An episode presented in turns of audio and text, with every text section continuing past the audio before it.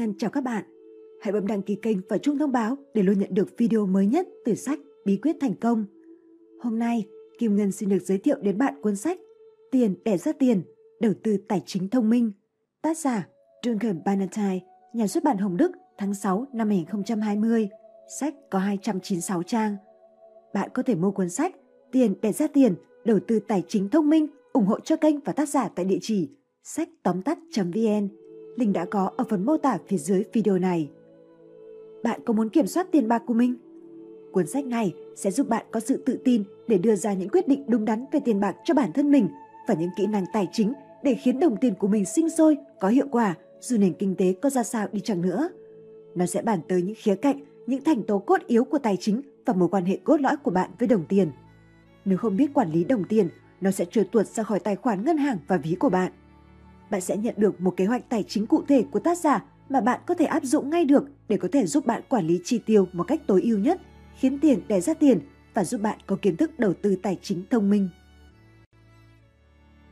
Phần 1. Lý thuyết tiền tệ. 1. Tiền là công cụ, bạn phải học cách sử dụng. Bạn đã bao giờ dừng lại để nghĩ xem tiền thực sự là gì chưa? Nếu tiền không phải là một thứ có thực, nếu nó chẳng là gì ngoài một lời hứa về thứ gì đó mà bạn không thể cầm nắm, vậy tiền là gì? Sau nhiều năm, tôi nghe được nhiều lời giải thích rằng tiền là một đơn vị trao đổi, một thứ có thể được trao đổi để lấy thứ gì đó có giá trị tương đương. Cá nhân tôi nhìn nhận tiền như một công cụ, giống như cái búa, nó chỉ thực sự có giá trị gì đó nếu bạn dùng nó. Chìa khóa của việc trở nên thông minh trong chuyện tiền năm không phải là kiếm nhiều tiền hơn, mà là phải sử dụng những gì bạn kiếm được một cách khôn ngoan hơn. Bạn có thể nghĩ là bản thân một bảng thôi cũng chẳng làm được gì nhiều, trừ khi bạn dùng nó để mua xổ số và thắng lớn. Nhưng nếu bạn không phung phí những khoản tiền nhỏ mà tiết kiệm chúng, bạn sẽ tích được một khoản tiền lớn. Bạn càng có nhiều tiền, bạn càng trở nên mạnh mẽ và bạn càng có thể làm được nhiều thứ với nó. Nếu bạn có thể tạo ra nguồn lực tài chính bằng việc gom góp mấy đồng bạc lẻ thành một món lớn, hãy thử tưởng tượng xem bạn có bao nhiêu sức mạnh để gom những món lớn đó lại. Sức mạnh của những đồng tiền lẻ được tạo ra khi ta gửi tiết kiệm vào ngân hàng. Sau đó, ngân hàng có thể cho các cá nhân và công ty vay tất cả những khoản tiền nhỏ bé của ta. Từ đó, người vay kiếm được thêm tiền, một phần tiền sẽ trở lại với ta dưới dạng trả lãi. Vậy nên, thậm chí nếu bạn không có nhiều tiền, bạn có thể góp số tiền nhỏ của mình với những người khác để tạo ra một công cụ thật sự giá trị. Luồng chảy của tiền. Thực tế là tất cả chúng ta được kết nối với nhau bởi tiền. Giống như những đặc tính vật lý của nước, dòng chảy của tiền giữa chúng ta tạo ra lực. Lực của luồng nước có thể được khai thác để chạy cối xe nước. Tương tự, khi hiểu về dòng chảy của tiền, bạn có thể khai thác sức mạnh của nó. Đây là lý do vì sao tôi nói rằng không quan trọng là bạn có bao nhiêu tiền. Nếu bạn tiếp cận đủ gần với dòng chảy, bạn có thể thu lợi. Và nhiều phần trong cuốn sách này sẽ giúp bạn xác định dòng chảy của tiền. Chìa khóa đầu tiên để trở nên thông minh trong chuyện tiền bạc là đừng xem nó như một thứ hữu hạn. Thay vào đó, hãy nghĩ về nó như một thiết bị có thể làm tăng lợi thế của chính bạn. Bản thân tiền không phải là một điểm kết thúc, nhưng nó mang đến cho bạn những phương tiện để đến được đích cuối. 2. Dừng lo lắng, ngừng mơ mộng, hãy bắt đầu nghĩ. Đến cả những người vô cùng thông minh cũng không phải lúc nào cũng thông minh trong chuyện tiền bạc. Vì lý do nào đó, rất nhiều người không thể xử lý được chuyện tiền năm và chỉ cần tự nhủ với bản thân, chỉ là mình không giỏi với tiền bạc lắm thôi, là họ có thể thoát khỏi việc quản lý tài chính. Khi ai đó nói đến tiền, có một tỷ lệ lớn những người cứ thế bịt tai lại và chọn cách không nghe. Tôi nhận ra họ cho rằng chuyện tiền nong phức tạp hơn nhiều so với thực tế về nó, và bởi họ sẽ không bao giờ hiểu nó, họ có thể cũng lại mặc kệ nó. Điều này thật vớ vẩn. Những quy tắc chi phối tiền tệ khá rõ ràng. Tất cả những gì bạn phải làm là quan tâm tới chủ đề này một chút, và rồi mọi thứ từng có vẻ kỳ quái sẽ bắt đầu trở nên dễ hiểu. Thế nên, quy luật duy nhất tôi đưa ra để thông minh trong chuyện tiền bạc là nghĩ về nó. Khi tôi nói nghĩ về tiền, hãy tuyệt đối chắc chắn rằng tôi không có ý nói chuyện nằm mơ giữa ban ngày. Tôi không yêu cầu bạn nghĩ về những gì bạn sẽ mua nếu trúng xổ số. Tôi chỉ đang bảo bạn nghĩ về một vài thứ khá cơ bản. Bạn có bao nhiêu tiền? Bạn cần bao nhiêu tiền? Bạn có thể kiếm thêm chút tiền từ đâu? Bạn có thể quản lý những gì mình kiếm được tốt hơn bằng cách nào? Giờ, ta hãy bắt đầu với một câu hỏi thực sự đơn giản. Bạn có bao nhiêu tiền trong ngân hàng? Nếu bạn không biết câu trả lời, làm sao bạn biết được liệu mình có đủ tiền để trả cho vại bia cuối cùng trong quán rượu hay món gì đó bạn tự hứa tặng bản thân mình? Bạn có thể lấy tiền mặt ra để thanh toán cho mấy thứ đó, nhưng trả tiền cho chúng và có khả năng chi trả chúng là hai khái niệm hoàn toàn khác xa nhau. Đây là một câu hỏi đơn giản khác. Bạn cần bao nhiêu tiền để sống mỗi tháng? Nếu bạn không thể trả lời câu hỏi này, thì sao bạn có thể biết được liệu bạn có kiếm đủ tiền để trang trải cho bản thân không? Và nếu bạn nghi ngờ rằng mình sẽ ngập trong nợ nần, nếu bạn quản lý tiền khôn khéo thì bạn sẽ đang tự hỏi mình câu hỏi tiếp theo rồi. Tôi có thể kiếm thêm chút tiền từ đâu? Nếu từ lâu bạn đã cảm thấy cuộc sống tài chính của mình là một mớ hỗn độn, tôi hoàn toàn hiểu được vì sao bạn không tự hỏi bản thân mình những câu hỏi cơ bản này. Đó là vì bạn sợ những câu trả lời. Khi bạn đã nắm được tình hình tài chính cơ bản của mình, bạn cần tiếp tục nghĩ về tiền. Mình đang kiếm đủ tiêu không? Mình đang vay với lãi suất thấp nhất rồi chứ? Trong tuần, tháng, năm tới, mình sẽ ưu tiên cho cái gì? Khoản nào có thể phát sinh trong tương lai gần? Học cách ưu tiên là một công cụ tài chính thiết yếu. Nếu bạn dành tiền vào thứ không cần thiết, bạn có thể không còn đủ tiền cho những thứ mình thực sự cần. Nếu bạn tiêu sạch số tiền kiếm được mỗi tháng, bạn sẽ không bao giờ có thể tiết kiệm hay đầu tư cho tương lai. Việc nhìn xa hơn mốc cuối tháng là rất khó, nhưng tôi muốn bạn có thể nhìn tận tới tương lai, sao cho bạn có thể lập được các kế hoạch. Tương tự với những quyết định hàng ngày, hàng tháng, tôi muốn bạn nghĩ về một loạt những câu hỏi thực sự quan trọng. Tầm này năm sau, bạn muốn bản thân ở vị trí nào? Cuộc sống của bạn sẽ thế nào trong 5 năm nữa? Bạn khao khát được sống theo phong cách nào? Bạn thích kiểu nghỉ hưu nào? Nếu bạn đã tự hỏi mình về những vấn đề ngắn hạn rồi, thì đây là những câu hỏi lớn liên quan đến thành công về lâu về dài. Tôi sẽ bật mí cho bạn về nền tảng của việc tôi trở nên giàu có. Nói đơn giản kinh khủng, tôi quyết định trở nên giàu có. Tôi cũng khởi nghiệp với hàng loạt cơ sở kinh doanh và làm việc vô cùng vất vả, nhưng đó là việc tôi làm sau khi quyết định làm chủ cuộc sống của mình. Nếu bạn không suy nghĩ theo một cách có chiến lược về tiền bạc, bạn sẽ không thể làm bất cứ thứ gì có tính chiến lược với tiền bạc. Thứ cứ thế trôi tuột ra khỏi tài khoản ngân hàng và ví của bạn. Tôi biết, nghe nó có vẻ hơi điên rồ, nhưng nghĩ về tiền thực sự là nền tảng để tận dụng tối đa nó. 3. Lập ngân sách là hữu ích. Nếu có một cách cơ bản, cốt yếu, bất biến để trở nên thông minh trong chuyện tiền bạc, thì đó chính là bạn phải kiếm được nhiều hơn số tiền bạn chi ra. Và để đảm bảo điều này sẽ xảy ra, hãy học cách chuẩn bị và kiểm soát ngân sách cá nhân của bạn. Lập ngân sách là việc khá dễ dàng, bạn chỉ cần biết thu nhập và các khoản chi của bạn là gì thôi. Thu nhập. Hãy viết ra thu nhập dòng hàng tháng của bạn, cụ thể là những gì bạn kiếm được sau khi trừ thuế và tiền bảo hiểm bắt buộc. Giờ hãy nghĩ về tất cả những khoản thu nhập khác của bạn, tín dụng thuế, khoản phụ cấp nuôi con, lợi nhuận hoặc lãi suất tiết kiệm, bất cứ khoản nào và tất cả những thứ bạn có thể nghĩ ra được. Bạn có thể phải trả thuế trong một số nguồn thu nhập trên, nên hãy để riêng khoản thuế phải trả ra để tính được con số dòng. Điều mà bạn muốn tìm ra ở đây là bạn có bao nhiêu tiền để chi tiêu mỗi tháng. Chi tiêu. Giờ hãy liệt kê tất cả các khoản mà bạn phải chi trả mỗi tháng, từ tiền trả thế chấp, những khoản phí ngân hàng tới tờ báo bạn mua trên đường ra ga tàu điện ngầm. Nhớ được tất cả các khoản bạn phải chi trả thực sự rất khó, nên tốt nhất có lẽ bạn hãy tìm 3 bảng kê khai ngân hàng gần đây để có thể nắm được tất cả các khoản trích nợ trực tiếp, các lệnh thường trực, trả góp và chuyển khoản thường xuyên của bản thân. Thay vì ghi lại xem mình bỏ ra mấy đồng để mua báo, bạn có thể tổng hợp lại tất cả các khoản tiền mặt đã tiêu. Hãy tính số liệu trung bình của 3 bảng kê khai để đưa ra một con số hàng tháng chính xác, hợp lý. Những phép toán đơn giản. Khá rõ rồi, việc bạn cần làm bây giờ chỉ là xem thu nhập của bạn có lớn hơn tổng chi tiêu không. Mục đích của việc lập ngân sách là đảm bảo rằng bạn có đủ tiền để chi trả cho những thứ bạn cần mỗi tháng. Nếu tính toán của bạn chỉ ra rằng hai khoản này bằng nhau, đó là một điều tuyệt vời. Nếu bạn nhìn ra mình dư ra chút tiền vào cuối tháng, vậy là bạn biết mình đủ khả năng tiết kiệm hoặc đầu tư thêm một chút. Còn nếu bạn âm tiền mỗi tháng, việc lập ngân sách có thể giúp bạn quyết định nên cắt giảm chi tiêu ở đâu. Nếu bạn luôn biết khá rõ về thu nhập và chi tiêu của mình, thì bạn có thể xác định xem bản thân có khả năng chi trả cho những thứ bạn đang cân nhắc một cách dễ dàng. Đó là lý do vì sao việc cân bằng ngân sách là một trong những kỹ năng cơ bản để quản lý tốt đồng tiền. Điều chỉnh ngân sách. Cho tới hỏi câu này, bạn cảm thấy thế nào về ngân sách của mình? Có thoải mái không? Hay ngạc nhiên quá ngại? Tôi muốn bạn có một ngân sách mà bạn cảm thấy vui với nó, và điều này nghĩa là bạn tiếp tục phát triển và tạo nên những thay đổi với mấy con số. Khi đọc tiếp cuốn sách này, bạn sẽ thấy rất nhiều gợi ý để tăng thu nhập và giảm chi tiêu.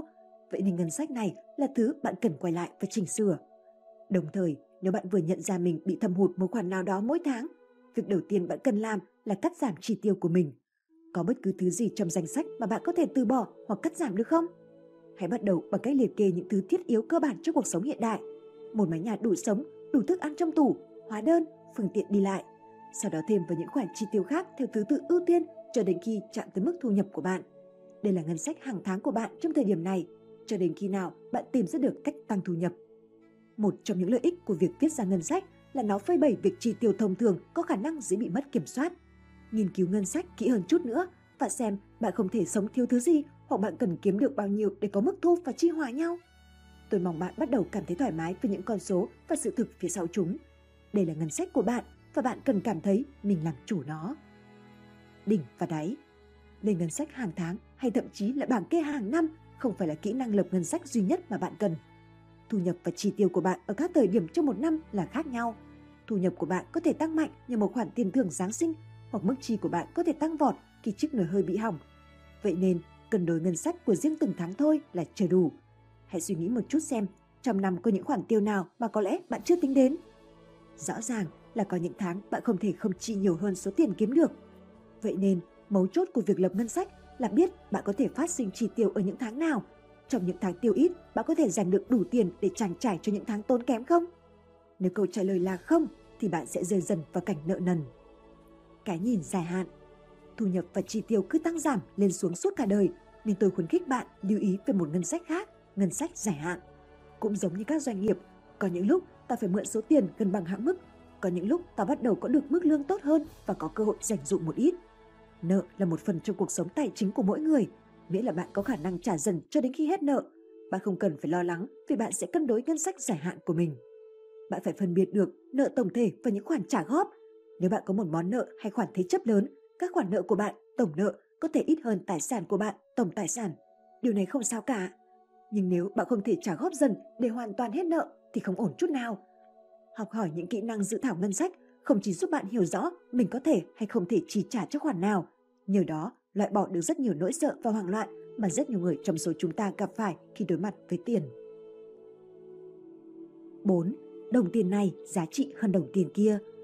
Nói ra thì có vẻ kỳ quặc, nhưng nếu bạn hiểu được rằng có những đồng tiền giá trị hơn những đồng tiền khác, bạn có thể bắt đầu đưa ra những quyết định khôn ngoan hơn về việc mình sẽ làm gì với tiền và thời gian của bản thân.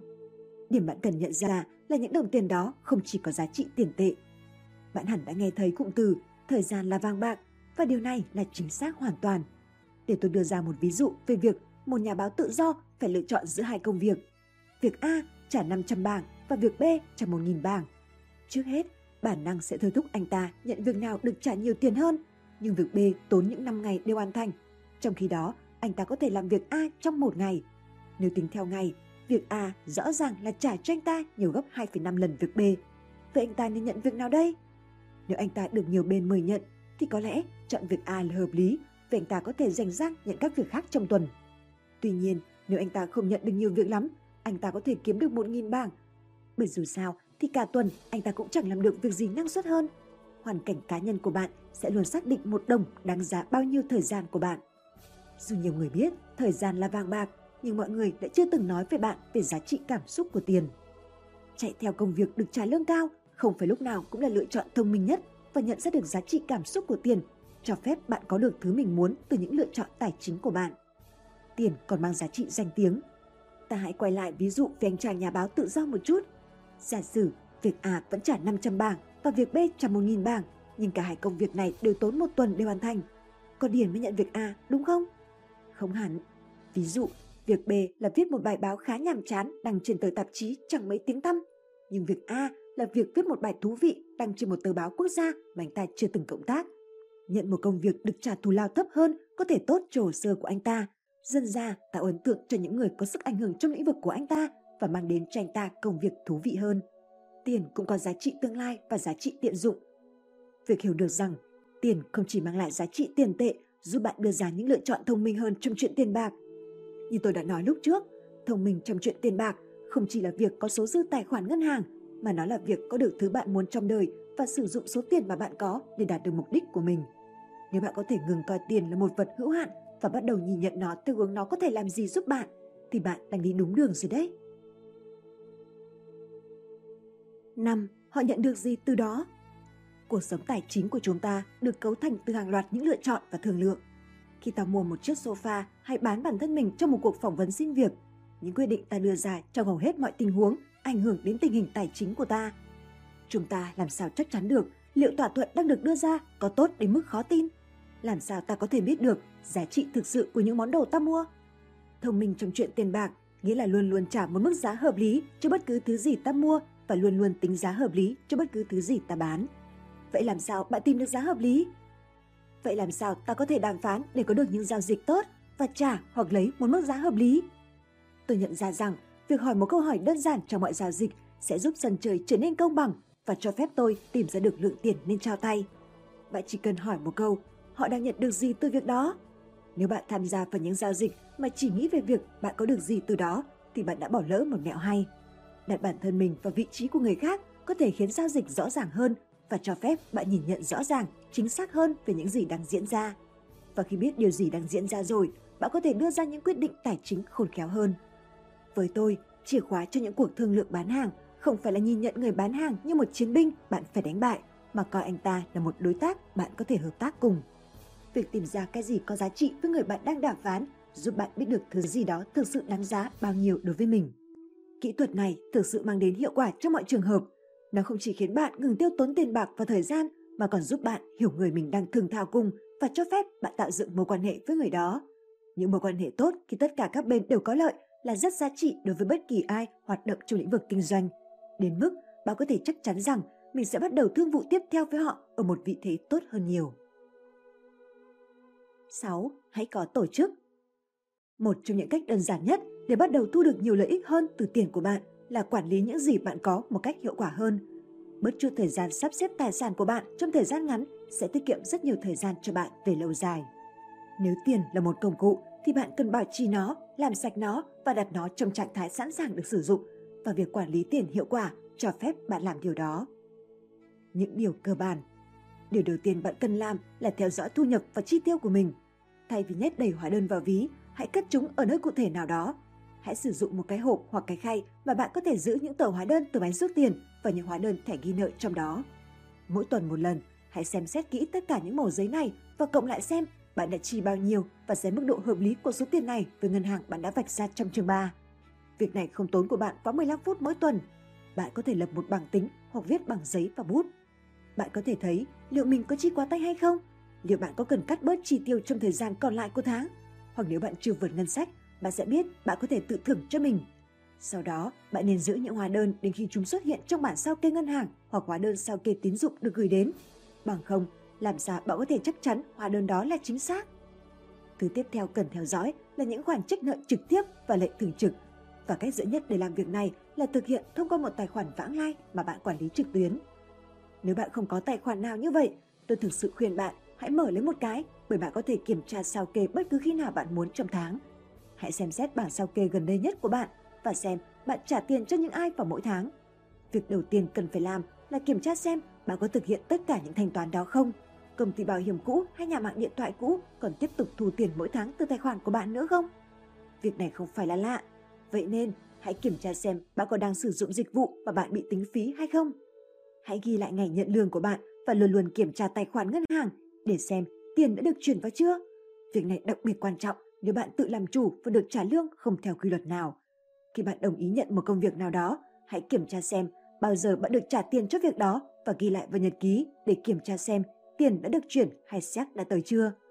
Hãy giữ một danh sách tất cả hợp đồng mà bạn có và thích hoàn thành vào đó khi bạn nhận được tiền thanh toán.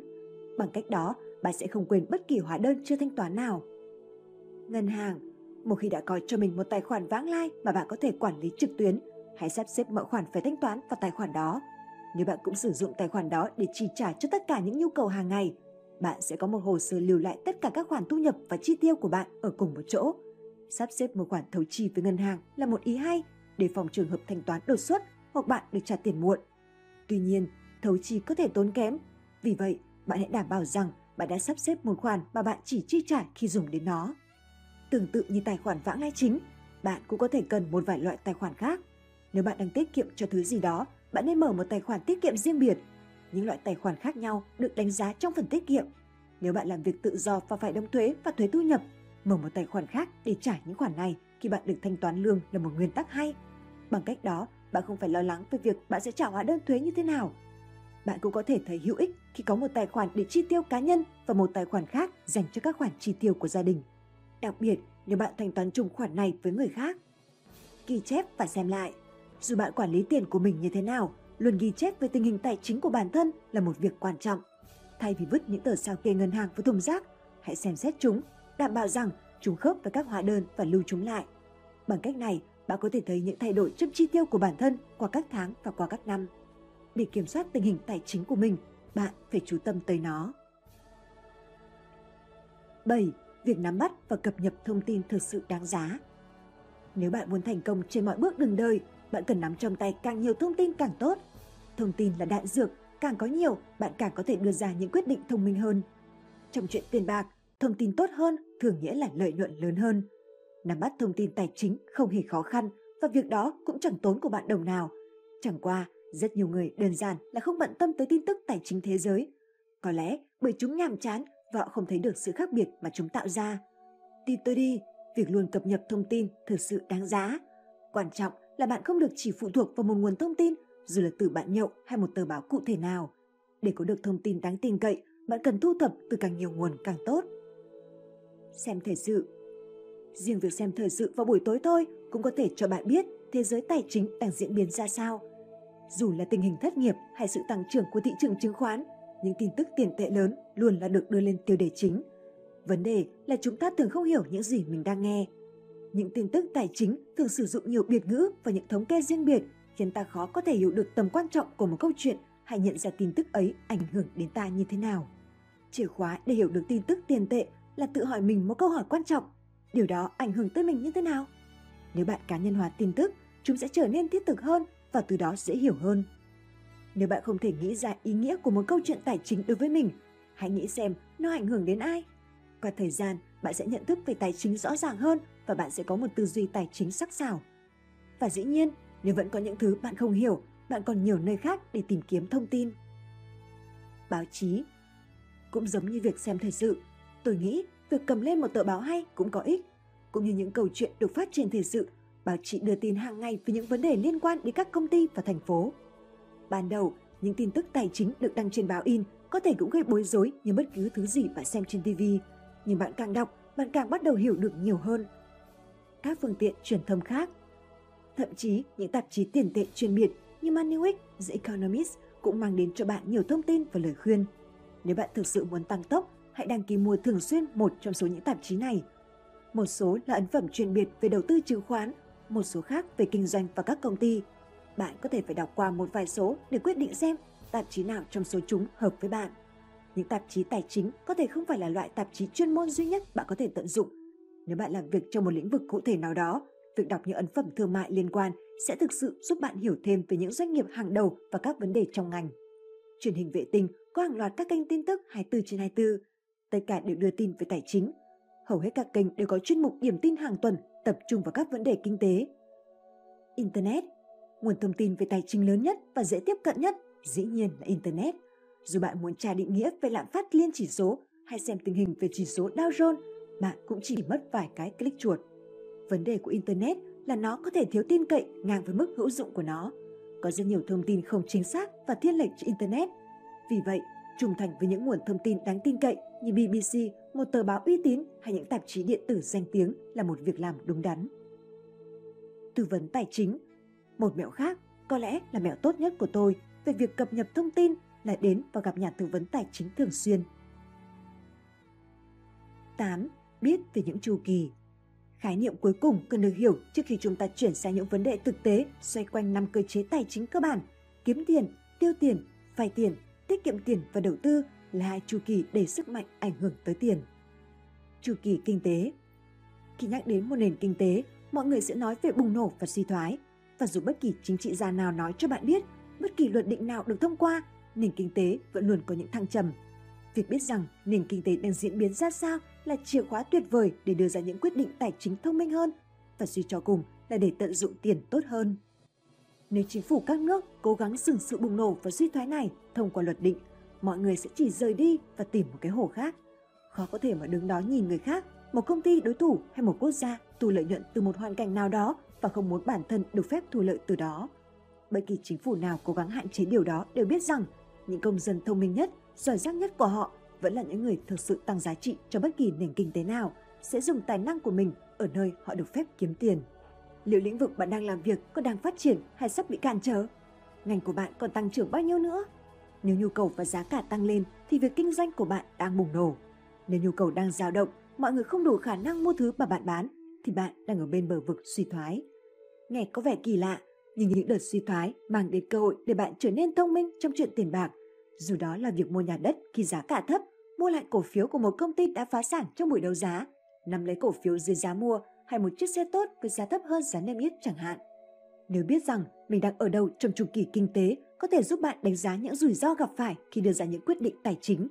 Nếu mọi thứ đang tăng trưởng, khả năng gặp rủi ro của bạn được giảm thiểu vì kiếm tiền trong thời kỳ bùng nổ dễ dàng hơn. Nếu mọi thứ đang tồi tệ, thì bạn đang gặp rủi ro nếu cam kết tiền hoặc thời gian vào một công ty hoặc việc đầu tư mới. Nếu bạn hiểu cách chu kỳ, bạn có thể đưa ra quyết định khôn ngoan về việc khi nào thì nên dùng tiền cũng như việc phải làm gì với nó. Chu kỳ cá nhân. Dù nền kinh tế quy mô lớn có diễn biến ra sao, ai trong đời cũng sẽ có những thời điểm hợp lý để đầu cơ và những thời điểm nên tích lũy thì hơn. Việc tìm ra bạn muốn gì và khi nào bạn sẽ muốn điều đó là nền tảng của những lựa chọn thông minh hơn. Tuổi tác sẽ ảnh hưởng đến việc lập kế hoạch tài chính dài hạn của bạn. Bất kỳ chuyên viên tư vấn tài chính độc lập nào cũng sẽ nói rằng bạn càng trẻ thì những khoản đóng góp hàng tháng mà bạn cần để đạt được khoản lương hưu khá khẩm là càng ít. Thu nhập của bạn cũng tuân theo chu kỳ. Nếu bạn tính thời gian làm việc của mình từ năm 25 đến năm 60 tuổi, có lẽ bạn hy vọng kiếm được nhiều tiền hơn vào những năm 30 so với những năm 20, bởi bạn sẽ có vài lần thăng tiến và tăng lương. Đối với nhiều người, những năm 40 là thời điểm họ thực sự kiếm được nhiều tiền bởi họ đã lên đến chức quản lý cấp cao. Và thường thì theo sau thời kỳ này là sự sụt giảm về thu nhập trong những năm 50 tuổi khi kỹ năng của họ đã bị thế hệ trẻ lấn át. May thay, mô hình thô này nhìn chung phản ánh nhu cầu tăng lên về tiền của ta. Trong những năm 30 và 40 tuổi, ta có xu hướng lập gia đình và phát sinh tất cả những khoản chi mà việc này đòi hỏi: một ngôi nhà lớn hơn, một chiếc xe lớn hơn, hóa đơn đồ ăn dài hơn. Tuy nhiên, trong những năm 50 tuổi, khoản thế chấp của ta có xu hướng giảm đi hoặc không tồn tại nữa bởi ta đã chuyển sang sống ở ngôi nhà nhỏ hơn khi lũ trẻ sẽ ở riêng. Vấn đề là có những giai đoạn trong đời ta có lợi thế để tận dụng mọi cơ hội mà nền kinh tế mang tới và có những khoảng thời gian ta nên cẩn trọng. Việc hiểu được những chu kỳ này sẽ ngăn chúng ta phạm lỗi và cho phép chúng ta tận dụng cơ hội. Phần 2. Kiếm tiền nhiều hơn. 1. Tối đa hóa lương của bạn. Để tôi bắt đầu với một thực tế vô cùng rõ ràng. Bạn càng kiểm soát được nhiều tiền, bạn càng cho mình nhiều cơ hội để làm điều gì đó thực sự khôn ngoan với nó. Tôi không muốn bạn nghĩ rằng thứ duy nhất quan trọng khi nói về một công việc là số tiền mà bạn được trả từ công việc ấy. Sự nghiệp trọn vẹn với công việc mà bạn tự hào, môi trường công ty vui vẻ với những người đồng nghiệp mà bạn yêu quý và có đủ thời gian cho những thứ quan trọng khác trong cuộc sống là tất cả những yếu tố quan trọng cần được cân bằng với chế độ lương thường. Tôi sẽ nói rất nhiều về việc tối đa hóa thu nhập, nhưng làm ơn đừng nghĩ điều đó có nghĩa là tôi tin rằng việc kiếm tiền triệu đô quan trọng hơn việc được hạnh phúc với nghề nghiệp của mình. Bạn có kiếm đủ tiền không? Dành nhiều năm sự nghiệp cho một công việc trả lương dưới mức thị trường hay dành vài năm lãng phí sức kiếm tiền cho một công việc thông thường ảnh hưởng mạnh mẽ tới sức khỏe tài chính dài hạn của bạn. Bạn cần chắc chắn rằng công việc mình làm bổ trợ cho phong cách sống của bạn và tạo ra những nền tảng để bạn kiếm tiền tốt hơn trong tương lai theo một số cách lý tưởng. Ta hãy bắt đầu với một câu hỏi đơn giản: bạn kiếm được bao nhiêu? Cứ cho là hầu hết các khoản chi, chắc chắn những khoản lớn như thanh toán tiền thế chấp và thuê nhà, thuế nhà nước, trả nợ của chúng ta đều thanh toán theo tháng. Nên tính toán thu nhập theo tháng là cách hữu ích để biết xem mình có đủ kiếm sống hay không. Bạn cần tính toán thuế và các khoản bảo hiểm bắt buộc để trừ số tiền đó đi khỏi tổng thu nhập. Hãy bắt đầu với việc tính lương hàng năm của bạn bằng cách nhân thu nhập hàng tháng với 12. Tiếp theo, hãy lấy khoản lương tổng đó trừ đi khoản giảm trừ thuế. Số tiền được giảm trừ thay đổi phụ thuộc vào mã số thuế của bạn. Những khoản bảo hiểm bắt buộc cũng tốn công tính một chút và những khoản này cũng thay đổi phụ thuộc vào việc bạn làm thuê hay tự làm chủ và việc những khoản này có được tính thẳng vào lương hưu của bạn không. Bạn có kiếm đủ không? Vẫn là câu hỏi đó. Nhưng lần này, tôi tìm kiếm câu trả lời hoàn toàn khác biệt. Bằng cách nào bạn có thể chắc chắn là mức lương bạn được trả là xứng đáng? Làm sao bạn có thể chắc chắn rằng bạn không bị trả lương quá thấp? Đây là một câu hỏi thực sự quan trọng, bởi nếu bạn dành vài năm liền làm một công việc mà số tiền lương nhận được lại không đúng với tiềm năng của mình, điều đó có thể thực sự là mối nguy hại đối với tương lai tài chính của bạn. Để kiểm tra xem mức lương trong ngành của bạn hiện là bao nhiêu, việc đầu tiên bạn cần làm là gõ cụm từ kiểm tra lương vào Google. Điểm tiếp theo bạn cần kiểm tra là bộ phận nhân sự của công ty bạn. Cuối cùng, hãy hỏi đồng nghiệp của bạn. Nếu những điều tra trên khiến bạn tin rằng mình đang bị trả lương thấp, bạn có 3 hướng hành động. Thứ nhất, bạn có thể mặc kệ, nhưng vì những lý do tôi đã nói qua ở trên, điều này không có lợi cho địa vị tài chính dài hạn của bạn. Thứ hai, bạn có thể yêu cầu và thương lượng tăng lương. Và thứ ba, bạn có thể tìm kiếm một công việc có đãi ngộ tốt hơn. Bạn có kiếm đủ không? Vẫn là câu hỏi đó, và một lần nữa ta cần một câu trả lời khác. Chúng ta đã nói về việc chắc chắn rằng mình kiếm đủ tiền với công việc hoặc sự nghiệp hiện tại của mình. Nhưng nếu bạn đang chọn một nghề nghiệp hoàn toàn sai lầm thì sao? Ít nhất một lần mỗi năm, tôi nghĩ bạn nên ngồi xuống và trả lời những câu hỏi này. Mình có nên đòi tăng lương không? Ông chủ hiện tại mang đến cho mình những cơ hội phát triển nào? Sự nghiệp tiếp theo của mình có khả năng tiến triển ra sao? Mức lương được đưa ra cho vị trí cao hơn là bao nhiêu? Mình nên cải thiện bộ kỹ năng của bản thân bằng việc học thêm khóa học nào đó không? Rào cản cho sự tiến bộ là gì? Và mình có thể vượt qua chúng bằng cách nào? Khi bạn tự hỏi mình những câu hỏi này, những câu trả lời sẽ giúp sự nghiệp của bạn không bị trì trệ và thu nhập của bạn không bị thấp hơn mức bạn xứng đáng được trả. Hãy luôn nghĩ xem nghề nghiệp của mình đang đi đến đâu, chứ đừng chỉ nghĩ về vị trí hiện tại mà bạn đang có. Nếu bạn không để tâm đến nghề nghiệp của mình, bạn sẽ lỡ mất mức thu nhập đáng ra mình nhận được. Nếu bạn nhìn quanh nội bộ công ty và không thấy bất kỳ ai kiếm được mức lương xứng đáng, nếu bạn thấy người như bạn sẽ không được cất nhắc, thì tôi nhất mực khuyên bạn hãy kiểm soát sự nghiệp cùng sức kiếm tiền của mình và thay đổi nó trước khi quá muộn. 2. Gia tăng thu nhập. Song song với việc xem xét sự nghiệp của mình như một cách để kiếm thêm thu nhập, bạn có thể tập trung vào một số cách khác để gia tăng lượng tiền kiếm được mỗi tháng. Tín dụng thuế và phúc lợi. Hệ thống tín dụng thuế tuy phức tạp nhưng có thể giúp giảm số tiền thuế mà những người có công việc ổn định phải trả mỗi tháng. Nhờ đó mà bạn có nhiều tiền trong túi hơn số tiền phải nộp vào kho bạc. Đừng ngần ngại sự phức tạp của hệ thống tín dụng thuế. Bạn có thể nhanh chóng tìm hiểu trên mạng xem bạn có được hưởng lợi từ tín dụng thuế hay không, và số tiền đó có thể lên đến hàng trăm bảng mỗi tháng. Phúc lợi lao động, trợ cấp công nhân viên chức. Một số công ty cho nhân viên được hưởng những chế độ phúc lợi như bảo hiểm sức khỏe, tử tuất, nên chẳng có lý do gì mà bạn phải tự trả những thứ như vậy. Một số công ty cũng có đóng góp lương hưu, nghĩa là bạn có thể giảm số tiền mình phải đóng. eBay. Bạn có thể bán gần như bất cứ thứ gì trên eBay, và tôi cá là hầu hết mọi người ở Anh có thể dùng nó để kiếm thêm chút tiền. VAT. Lựa chọn này không phải ai cũng có, nhưng nếu bạn làm việc tự do hoặc điều hành một công ty nhỏ, bạn có thể hưởng lợi từ việc đăng ký VAT, thuế giá trị gia tăng, khoản thuế được tính trên tất cả hàng hóa và dịch vụ bạn bán. Nếu bạn mua hàng nhiều, việc đăng ký mức thuế cố định có thể không hợp lý, nhưng tôi nghĩ việc nói chuyện với văn phòng VAT hoặc một kế toán nào đó là việc hoàn toàn nên làm. Làm thêm nghề tay trái. Nếu những gợi ý trên đây mới chỉ yêu cầu nỗ lực nhỏ nhất từ phía bạn để kiếm thêm được chút tiền khiêm tốn, thì gợi ý này liên quan đến một nỗ lực siêu phàm, nhưng nó sẽ mang đến một mức thu nhập có thể cải thiện sức khỏe tài chính của bạn. Nếu bạn cảm thấy mình không thể kiếm thêm được từ công việc mình đang làm, thì bạn có thể cân nhắc thêm một việc nữa. Khi làm thêm một công việc, bạn sẽ không có thời gian mà tiêu tiền, nên việc này thực sự sẽ tăng khả năng tiết kiệm tiền của bạn. Nếu bạn làm việc theo ca và không cam kết làm theo khung giờ thông thường, sao bạn không cân nhắc làm thêm việc gì đó như lái taxi chẳng hạn? Cứ mãi làm việc nhiều giờ không phải là hoạt động có tính bền vững. Nhưng nếu bạn đang ở một thời điểm trong đời lúc đáng nhẽ có thể làm việc nhưng bạn lại xem TV, thì bạn đang mất đi một nguồn thu nhập đáng kể. Nếu bạn bỏ qua cơ hội kiếm tiền khi có thể, số tiền bạn để trôi tuột đi mất ấy chẳng khác gì tiền bạn đánh rơi trên vỉa hè. 3. Thu nhập trọn đời. Trong chương này, tôi muốn bạn suy nghĩ về những khoản thu nhập trọn đời và nhìn nhận thu nhập hiện tại của mình như một phần của bức tranh tài chính lớn hơn. Bởi khả năng cao là sự nghiệp mang lại nguồn thu nhập lớn mà bạn có trong đời, nên việc tối đa hóa sức kiếm tiền bằng cách hiểu những mô hình thu nhập tồn tại trong lĩnh vực của mình là điều tối quan trọng.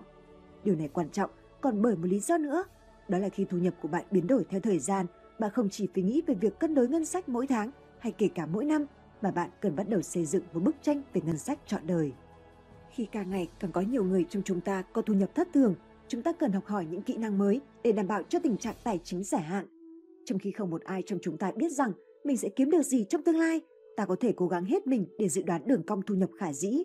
Ta làm việc đó bằng cách xem xét các cấu trúc nghề nghiệp trong lĩnh vực của mình và xem liệu con đường ta đi có khả năng tuân theo một mô hình chuẩn như thế nào. Thăng tiến và nấc thang sự nghiệp.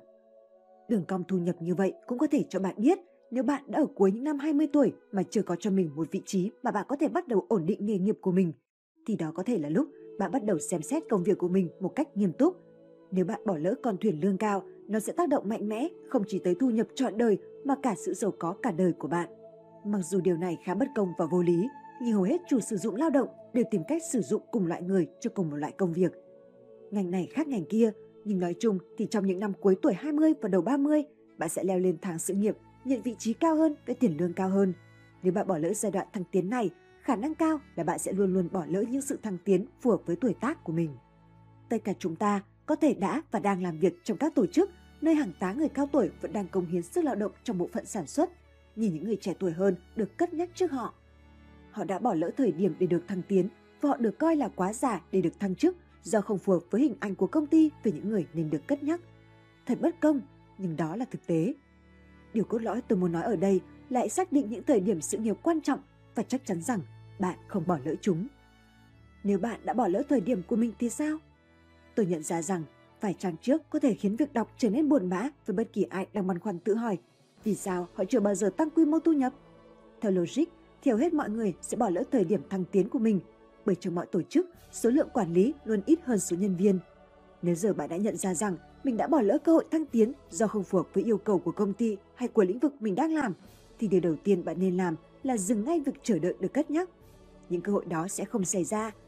Thế nên, loanh quanh chờ đợi được thăng tiến dựa trên thâm niên đồng nghĩa với việc bạn làm việc hàng năm trời để kiếm được thu nhập dưới khả năng của mình. Chúng ta không phải ai cũng bước lên được nấc thang sự nghiệp. Vậy bạn có thể làm gì khác để tăng tiềm năng lương thưởng của mình? Một việc bạn có thể xem xét đó là chuyên môn hóa. Hãy tự hỏi bản thân xem liệu mình có đang đam mê một mảng công việc nào đó không? Có vui vẻ làm việc hoặc học hành chăm chỉ hơn để trở thành chuyên gia trong lĩnh vực đó không? Bạn có thể xác định những xu hướng trong lĩnh vực khiến một kỹ năng cụ thể nào đó hoặc một mảng công nghệ nào đó trở nên thiết yếu cho thành công trong tương lai không? Nếu bạn có nhiều năm kinh nghiệm trong một lĩnh vực, bạn có khả năng chút ít về việc lĩnh vực đó có giá trị ở đâu? Các chuyên gia mang lại giá trị lớn cho công ty và ngành nghề, vì vậy họ được trả lương tương đối cao. Tuy nhiên, có lẽ bạn cần xem xét các khía cạnh ngoài nghề nghiệp của mình để tăng thu nhập. Đó có thể là các khoản tiết kiệm, đầu tư, bất động sản hay khởi nghiệp. Nếu bạn có thể nhìn nhận rằng thu nhập bằng công việc của mình có thể không thể tăng thêm ở một mức độ nhất định, bạn có thể bắt đầu xem xét các lựa chọn tài chính khác mà tôi sẽ nói ở phần sau của cuốn sách này. Ngành nghề nào cũng có những cơ hội có thể để thăng tiến hoặc chuyên môn hóa khi áp dụng một công nghệ mới, hoặc có thể khi bạn có danh tiếng, công việc sẽ đến với bạn và bạn có thể tính phí mà bạn muốn cho kỹ năng mà mình có. Việc nhận ra những thời điểm này và xây dựng trên động lực đi kèm có thể chuyển đổi thu nhập của bạn. Tôi xin nhắc lại rằng nếu bạn trẻ và không có trách nhiệm chu cấp cho gia đình thì đây sẽ là thời gian để làm việc nhiều giờ và dự trữ tiền. Nếu bạn thấy mình đang bắt chước làn sóng thăng cấp và thu nhập của bạn đang tăng lên nhanh chóng, tôi muốn khuyên rằng bạn nên làm tốt công việc của mình và kìm hãm mong muốn thay đổi sự nghiệp trong vài năm. 4. Trở nên giàu có. Khởi nghiệp. Nếu bạn không khớp với một ngăn kéo nghề nghiệp cụ thể nào, nếu bạn không bao giờ có đủ phẩm chất, lỡ dở thăng tiến hay chỉ là không phù hợp với cấu trúc phân quyền, tôi tin rằng bắt tay vào kinh doanh là cách tốt nhất để có được sự an toàn tài chính. Tuy nhiên, một doanh nghiệp thành công không tự động mang đến sự giàu có cho bạn. Nhiều doanh nghiệp nhỏ mang đến cho nhà sáng lập một khoản thu nhập tốt và hy vọng là có lối sống đẹp. Nhưng khi những nhà sáng lập đó nghỉ hưu, việc kinh doanh dừng lại và doanh nghiệp tổn thất. Để tạo ra của cải, bạn phải xây dựng một doanh nghiệp đủ tốt hoặc tốt hơn cả khi bạn đang điều hành. Bạn cũng có thể tạo ra của cải bằng cách kết hợp những nguyên liệu thô lại với nhau. Nếu bạn có kỹ năng lấy ra 5 bảng nguyên liệu thô rồi kết hợp nó với 2 bảng giờ lao động để tạo ra sản phẩm giá 10 bảng, thì bạn đã tạo được giá trị rồi. Việc tạo ra của cải trong kinh doanh liên quan đến quy mô. Tạo ra một doanh nghiệp có thể bán được, nghĩa là tạo ra một doanh nghiệp có thể mở rộng quy mô. Đó là doanh nghiệp mà sự vận hành được tổ chức quá tốt, đến nỗi bất cứ ai cũng có thể mua và điều hành nó một cách hiệu quả, thậm chí hiệu quả hơn khi bạn điều hành. Thưởng kinh doanh. Tất cả chúng ta đều từng nghe chuyện về những người môi giới chứng khoán và những nhà quản lý quỹ đầu cơ kiếm được hàng triệu bảng tiền thưởng, và tôi chắc chắn rằng hầu hết mọi người không tin là ai đó có thể làm thứ gì giá trị đến mức họ xứng đáng được trả ngần ấy tiền. Nhưng các tổ chức đã có khả năng tài chính để trả những mức thưởng đó. Vậy điều đó là thế nào? Đó là bởi những nhà giao dịch đã tạo ra của cải. Nếu ai đó nhận được khoản thưởng 1 triệu bảng, bà có thể khá chắc chắn rằng hành động của họ mang đến cho công ty tài sản có giá trị lớn hơn 10 triệu bảng. Nếu một nhà quản lý quỹ bắt đầu một năm với 100 triệu bảng trong quỹ để đầu tư và bằng kiến thức, kỹ năng của mình, người đó biến số tiền của quỹ thành 110 triệu bảng, sao ông ta lại không kiếm được 10% thưởng và bỏ túi triệu bảng cơ chứ? Dù bạn nghĩ việc đó công bằng hay không, mấu chốt ở chỗ việc các công ty thưởng cho những nhân viên tạo ra của cải là hợp lý về mặt thương mại. Họ trả thưởng theo phần trăm lợi nhuận mà nhân viên tạo ra. Đầu tư. Vấn đề với các khoản đầu tư là chúng thường không đảm bảo. Là một nhà đầu tư, bạn chấp nhận rằng có cơ hội kiếm được tiền đồng nghĩa với việc bạn có khả năng mất tiền. Những cơ hội hứa hẹn mang tới phần thưởng lớn nhất thường là những cơ hội có rủi ro cao nhất. Ấy thế mà, người đàn ông giàu có nhất thế giới Warren Buffett không phải là một doanh nhân khởi nghiệp mà là một nhà đầu tư. Nếu bạn có chiến lược đầu tư đúng đắn, bạn tạo ra được cơ hội để tích lũy rất nhiều của cải. Với bất kỳ phương pháp tạo ra của cải nào hấp dẫn bạn, tôi hy vọng bạn hiểu được sự giàu có không xảy ra một cách tự nhiên giàu, bạn phải nỗ lực và chuyên cần. Trừ khi bạn hài lòng với việc trúng xổ số 14/1, nếu bạn thực sự muốn giàu có, bạn phải chấp nhận rằng để được như vậy, bạn phải làm việc chăm chỉ, rất chăm chỉ. Trong khi có vẻ bạn không muốn nghe điều này cho lắm, thì tin vui là bạn càng làm việc chăm chỉ, bạn càng giảm được những nguy cơ khiến mình thất bại và càng có khả năng tạo ra của cải. Phần 3. Chi tiêu. 1. Giá trị thực sự của tài sản.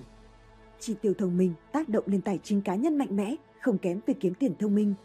Nhìn chung, mọi thứ ta mua thuộc vào hai nhóm chính, tài sản và vật dụng.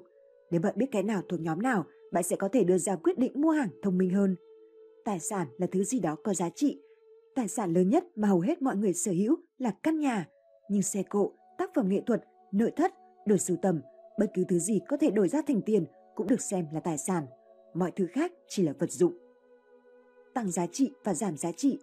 Bởi tài sản có giá trị thương mại, lượng tiền tương đương với giá trị của chúng có thể thay đổi.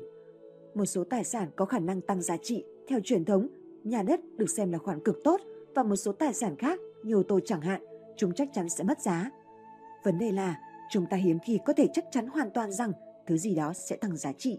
Tuy nhiên, cái chúng ta có thể làm là trau dồi khả năng phân tích những khoản mua sắm của mình một cách chiến lược hơn. Giá trị của tài sản chủ yếu được xác định bởi các nguồn cung, cầu kết hợp với khao khát của mọi người về sản phẩm đó. Nếu thứ gì đó được khao khát và khan hiếm, nó sẽ tăng giá trị. Nếu thứ gì đó được nhiều người mong muốn nhưng đã có sẵn, giá trị của nó khó có khả năng tăng. Tiêu dùng thông minh. Chúng ta càng thường xuyên chi tiền cho những tài sản có giá trị tăng lên thì chúng ta càng dùng tiền thông minh hơn. Tuy nhiên, phần lớn tiền của ta được tiêu cho các đồ vật. Nếu thử phân tích, có lẽ bạn sẽ thấy mình đã tiêu tiền cho các khoản như thực phẩm, tiện ích, đi lại, hẹn hò, quần áo và báo chí. Chúng ta không thể tránh những khoản này và phải chấp nhận rằng ngay sau khi chi trầu hết những thứ ấy, chúng gần như chẳng còn giá trị gì. Tiêu dùng thông minh không có nghĩa là không mua gì mà là mua sắm một cách cẩn thận. Chúng ta sẽ luôn phải tiêu tiền cho những thứ giá trị thấp cần dùng hàng ngày và thỉnh thoảng phải mua những thứ giá trị cao như thiết bị và xe cộ. Việc ta cần cố gắng làm là cân bằng việc chi tiêu đó với việc mua một số tài sản sẽ tăng lên về giá trị. Nói chung, món đồ bạn mua càng đắt thì bạn càng cân nhắc kỹ lưỡng xem giá trị của nó sẽ tăng hay giảm. Điều then chốt ở đây là một số món hàng là tài sản và xứng đáng được bảo toàn giá trị, trong khi một số khác thì không.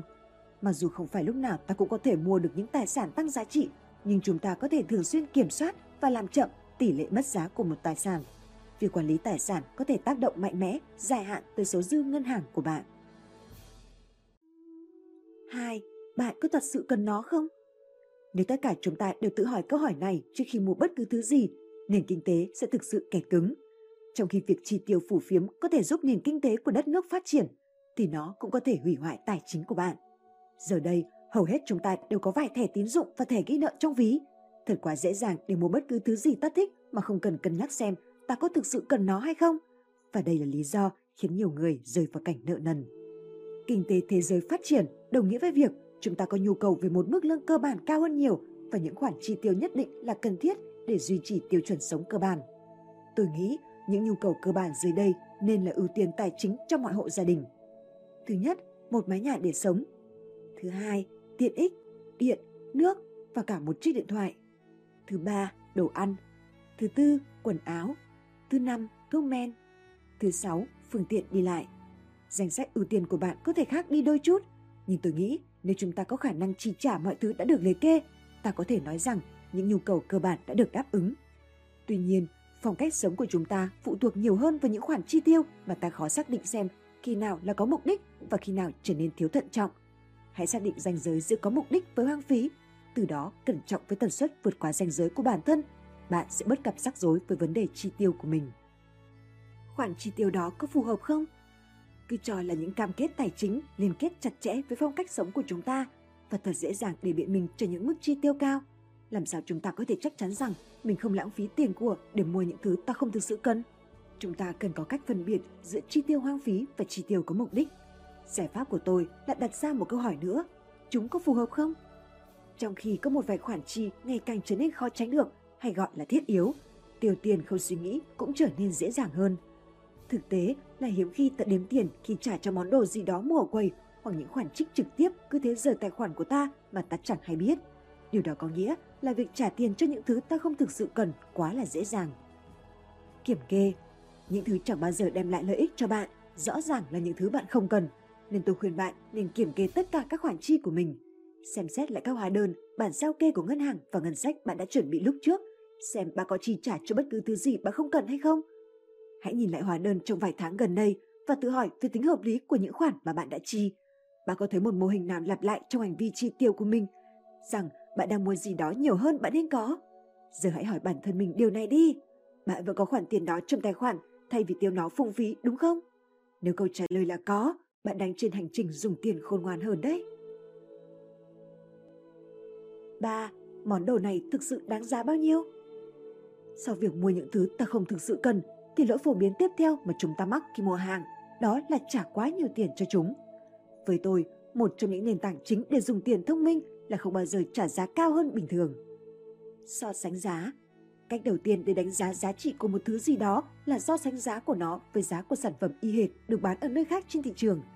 Internet khiến việc này trở nên vô cùng dễ dàng, dù là bạn muốn mua một cái máy tính cũ, một chiếc xe mới tinh, một chiếc chảo rán hay bản gốc của Basquiat, bạn sẽ chẳng mất nhiều thời gian để biết giá cả hiện hành thực sự là bao nhiêu. Tỷ lệ tiền, thời gian. Một trong những kiểu chi tiêu quá mức phổ biến nhất là trả tiền cho người khác làm những việc mà ta có thể tự làm với chi phí thấp hơn. Trong khi một số công việc luôn cần đến những chuyên gia, có những việc như vẽ vời và trang trí, sửa xe hay kể cả đặt một kỳ nghỉ không cần những người như vậy. Thế nhưng, chúng ta lại thường giao những việc này cho người chuyên nghiệp hoặc các đại lý. Để biết được rằng dịch vụ họ mang đến có đáng để bạn bỏ tiền hay không, bạn cần biết nếu tự làm thì bạn mất bao nhiêu thời gian. Thương lượng. Cách tốt nhất để biết được mức giá mà bạn nên trả cho bất cứ thứ gì là thương lượng. Thậm chí những cửa hàng thông thường dường như bán sản phẩm theo giá cố định cũng có thể mặc cả được một cách đáng ngạc nhiên. Thứ đầu tiên cần đúng trong thương lượng là giọng điệu. Nếu bạn muốn giảm giá 20% thứ bạn cần, chắc chắn là bạn sẽ có người khác hỗ trợ. Trong mọi cuộc thương lượng, bạn cần luôn biết giao dịch đó đáng giá bao nhiêu với mình. Bạn nên xác định mức giá tối đa bạn sẵn sàng trả, hoặc nếu bạn bán hàng thì bạn không nên bán dưới giá bao nhiêu. Nếu việc thương lượng của bạn trước giờ không đạt đến mức khiến bạn hài lòng, thì bạn có thể đưa ra mức giá bạn muốn trả và họ có chọn chấp nhận mức đó hay không thì tùy. Để khiến việc này thành chiến lược thành công, bạn phải chuẩn bị tinh thần đi ra khỏi cửa hàng. Với bạn, nó đáng giá bao nhiêu? Giá cả không chỉ là sự cân nhắc duy nhất khi mua một món hàng. Món hàng có giá trị tiền tệ và mức độ dịch vụ khách hàng bạn nhận được. Tốc độ bạn có được món hàng cũng thế, chưa kể đến chất lượng của bản thân món hàng đó. Điều quan trọng trong việc đánh giá giá trị thực sự của bất kỳ thứ gì là hỏi bản thân mình câu hỏi mà tôi đã bảo bạn hỏi tất cả những người khác. Bạn có được gì từ nó? 4. Kiểm soát chi tiêu. Tôi đã nói khá nhiều về việc chịu trách nhiệm với tài chính cá nhân, và trong khi mọi người luôn tập trung để kiếm được nhiều tiền nhất và tối đa hóa thu nhập, việc tập trung kiểm soát những khoản chi tiêu dường như lại bị coi là việc vặt. Tôi đã nói đi nói lại rằng thông minh trong chuyện tiền bạc có nghĩa là cân đối được 5 mảng chính trong đời sống tài chính: kiếm tiền, tiêu tiền, vay mượn, tiết kiệm và đầu tư. Kiểm soát tài chính có nghĩa là theo dõi chi tiêu của bạn. Ghi lại vào một mẩu giấy. Bằng cách ghi lại mọi thứ bạn muốn, rồi đến cuối tháng mới quyết định mình muốn mua gì nhất, hẳn bạn sẽ có ít khả năng chi tiêu quá tay. Đây là một thói quen tốt mà bạn cần rèn luyện và duy trì để đảm bảo tài chính của mình không rơi vào trạng thái báo động đỏ. Bạn cũng nên tìm hiểu, phát triển những thói quen giàu có và loại bỏ thói quen nghèo khó được tiết lộ trong cuốn sách Rich Habit, Poor Habit, sự khác biệt giữa người giàu và người nghèo. Trong ví bạn có gì? Bạn mang theo mình bao nhiêu chiếc thẻ? Thẻ thanh toán, thẻ tín dụng, có thể là cả hai. Một chiếc thẻ có thể dùng tài khoản tiết kiệm, thẻ của cửa hàng nào đó. Bạn càng có nhiều thẻ, bạn càng dễ tiêu pha mà chẳng nghĩ ngợi gì. Nếu một chiếc thẻ bị từ chối, bạn luôn có thể thanh toán bằng thẻ khác. Nếu bạn không mang theo phương tiện thanh toán, bạn buộc phải nghĩ ngợi một chút khi mua. Nếu bạn phải quay lại vào ngày khác để thanh toán, tối cá là các khoản chi tiêu của bạn sẽ giảm mạnh.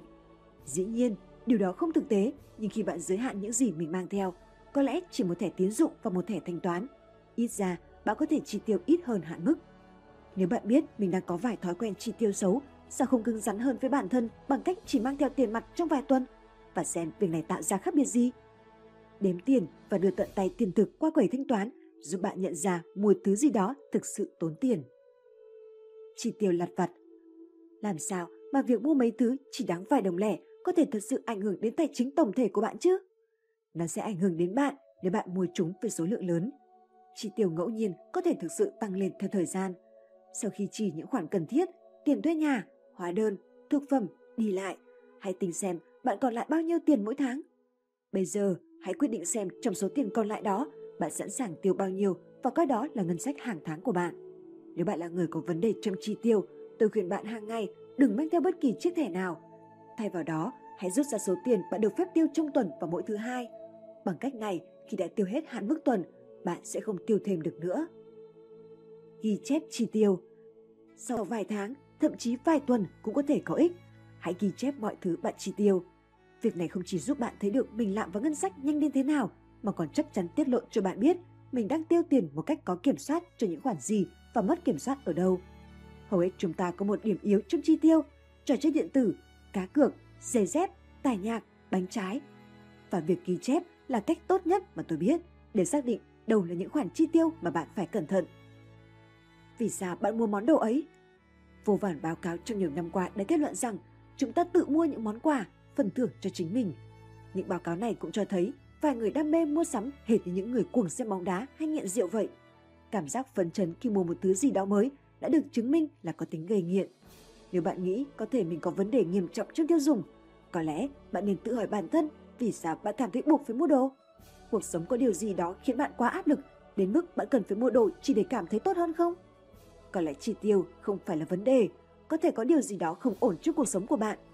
Và nếu bạn giải quyết được nó, bạn sẽ cảm thấy tốt hơn để kiềm chế không mua quá nhiều đồ. 5. Chi tiêu trọn đời. Việc dự đoán khi nào bạn có khả năng phải chịu phí gia tăng là bước đầu tiên trên con đường đảm bảo rằng bạn sẽ đủ khả năng chi trả cho chúng. Dự đoán. Nếu bạn có thể dự đoán khi nào mình cần nhiều tiền hơn, bạn có thể đưa ra những quyết định thông minh hơn. Điều đó sẽ giúp bạn đảm bảo rằng bạn có đủ số tiền mặt khi cần thiết. Giờ hãy nghĩ một chút về các loại sự kiện xảy ra trong đời mà sẽ cần nhiều tiền hơn. Chi trả cho việc học hành, tiết kiệm để đặt cọc hoặc mua căn nhà đầu tiên, tăng lượng tiền trả thế chấp để có ngôi nhà lớn hơn, con cái, giúp bọn trẻ khi chúng vào đại học và có thể giúp chúng mua nhà.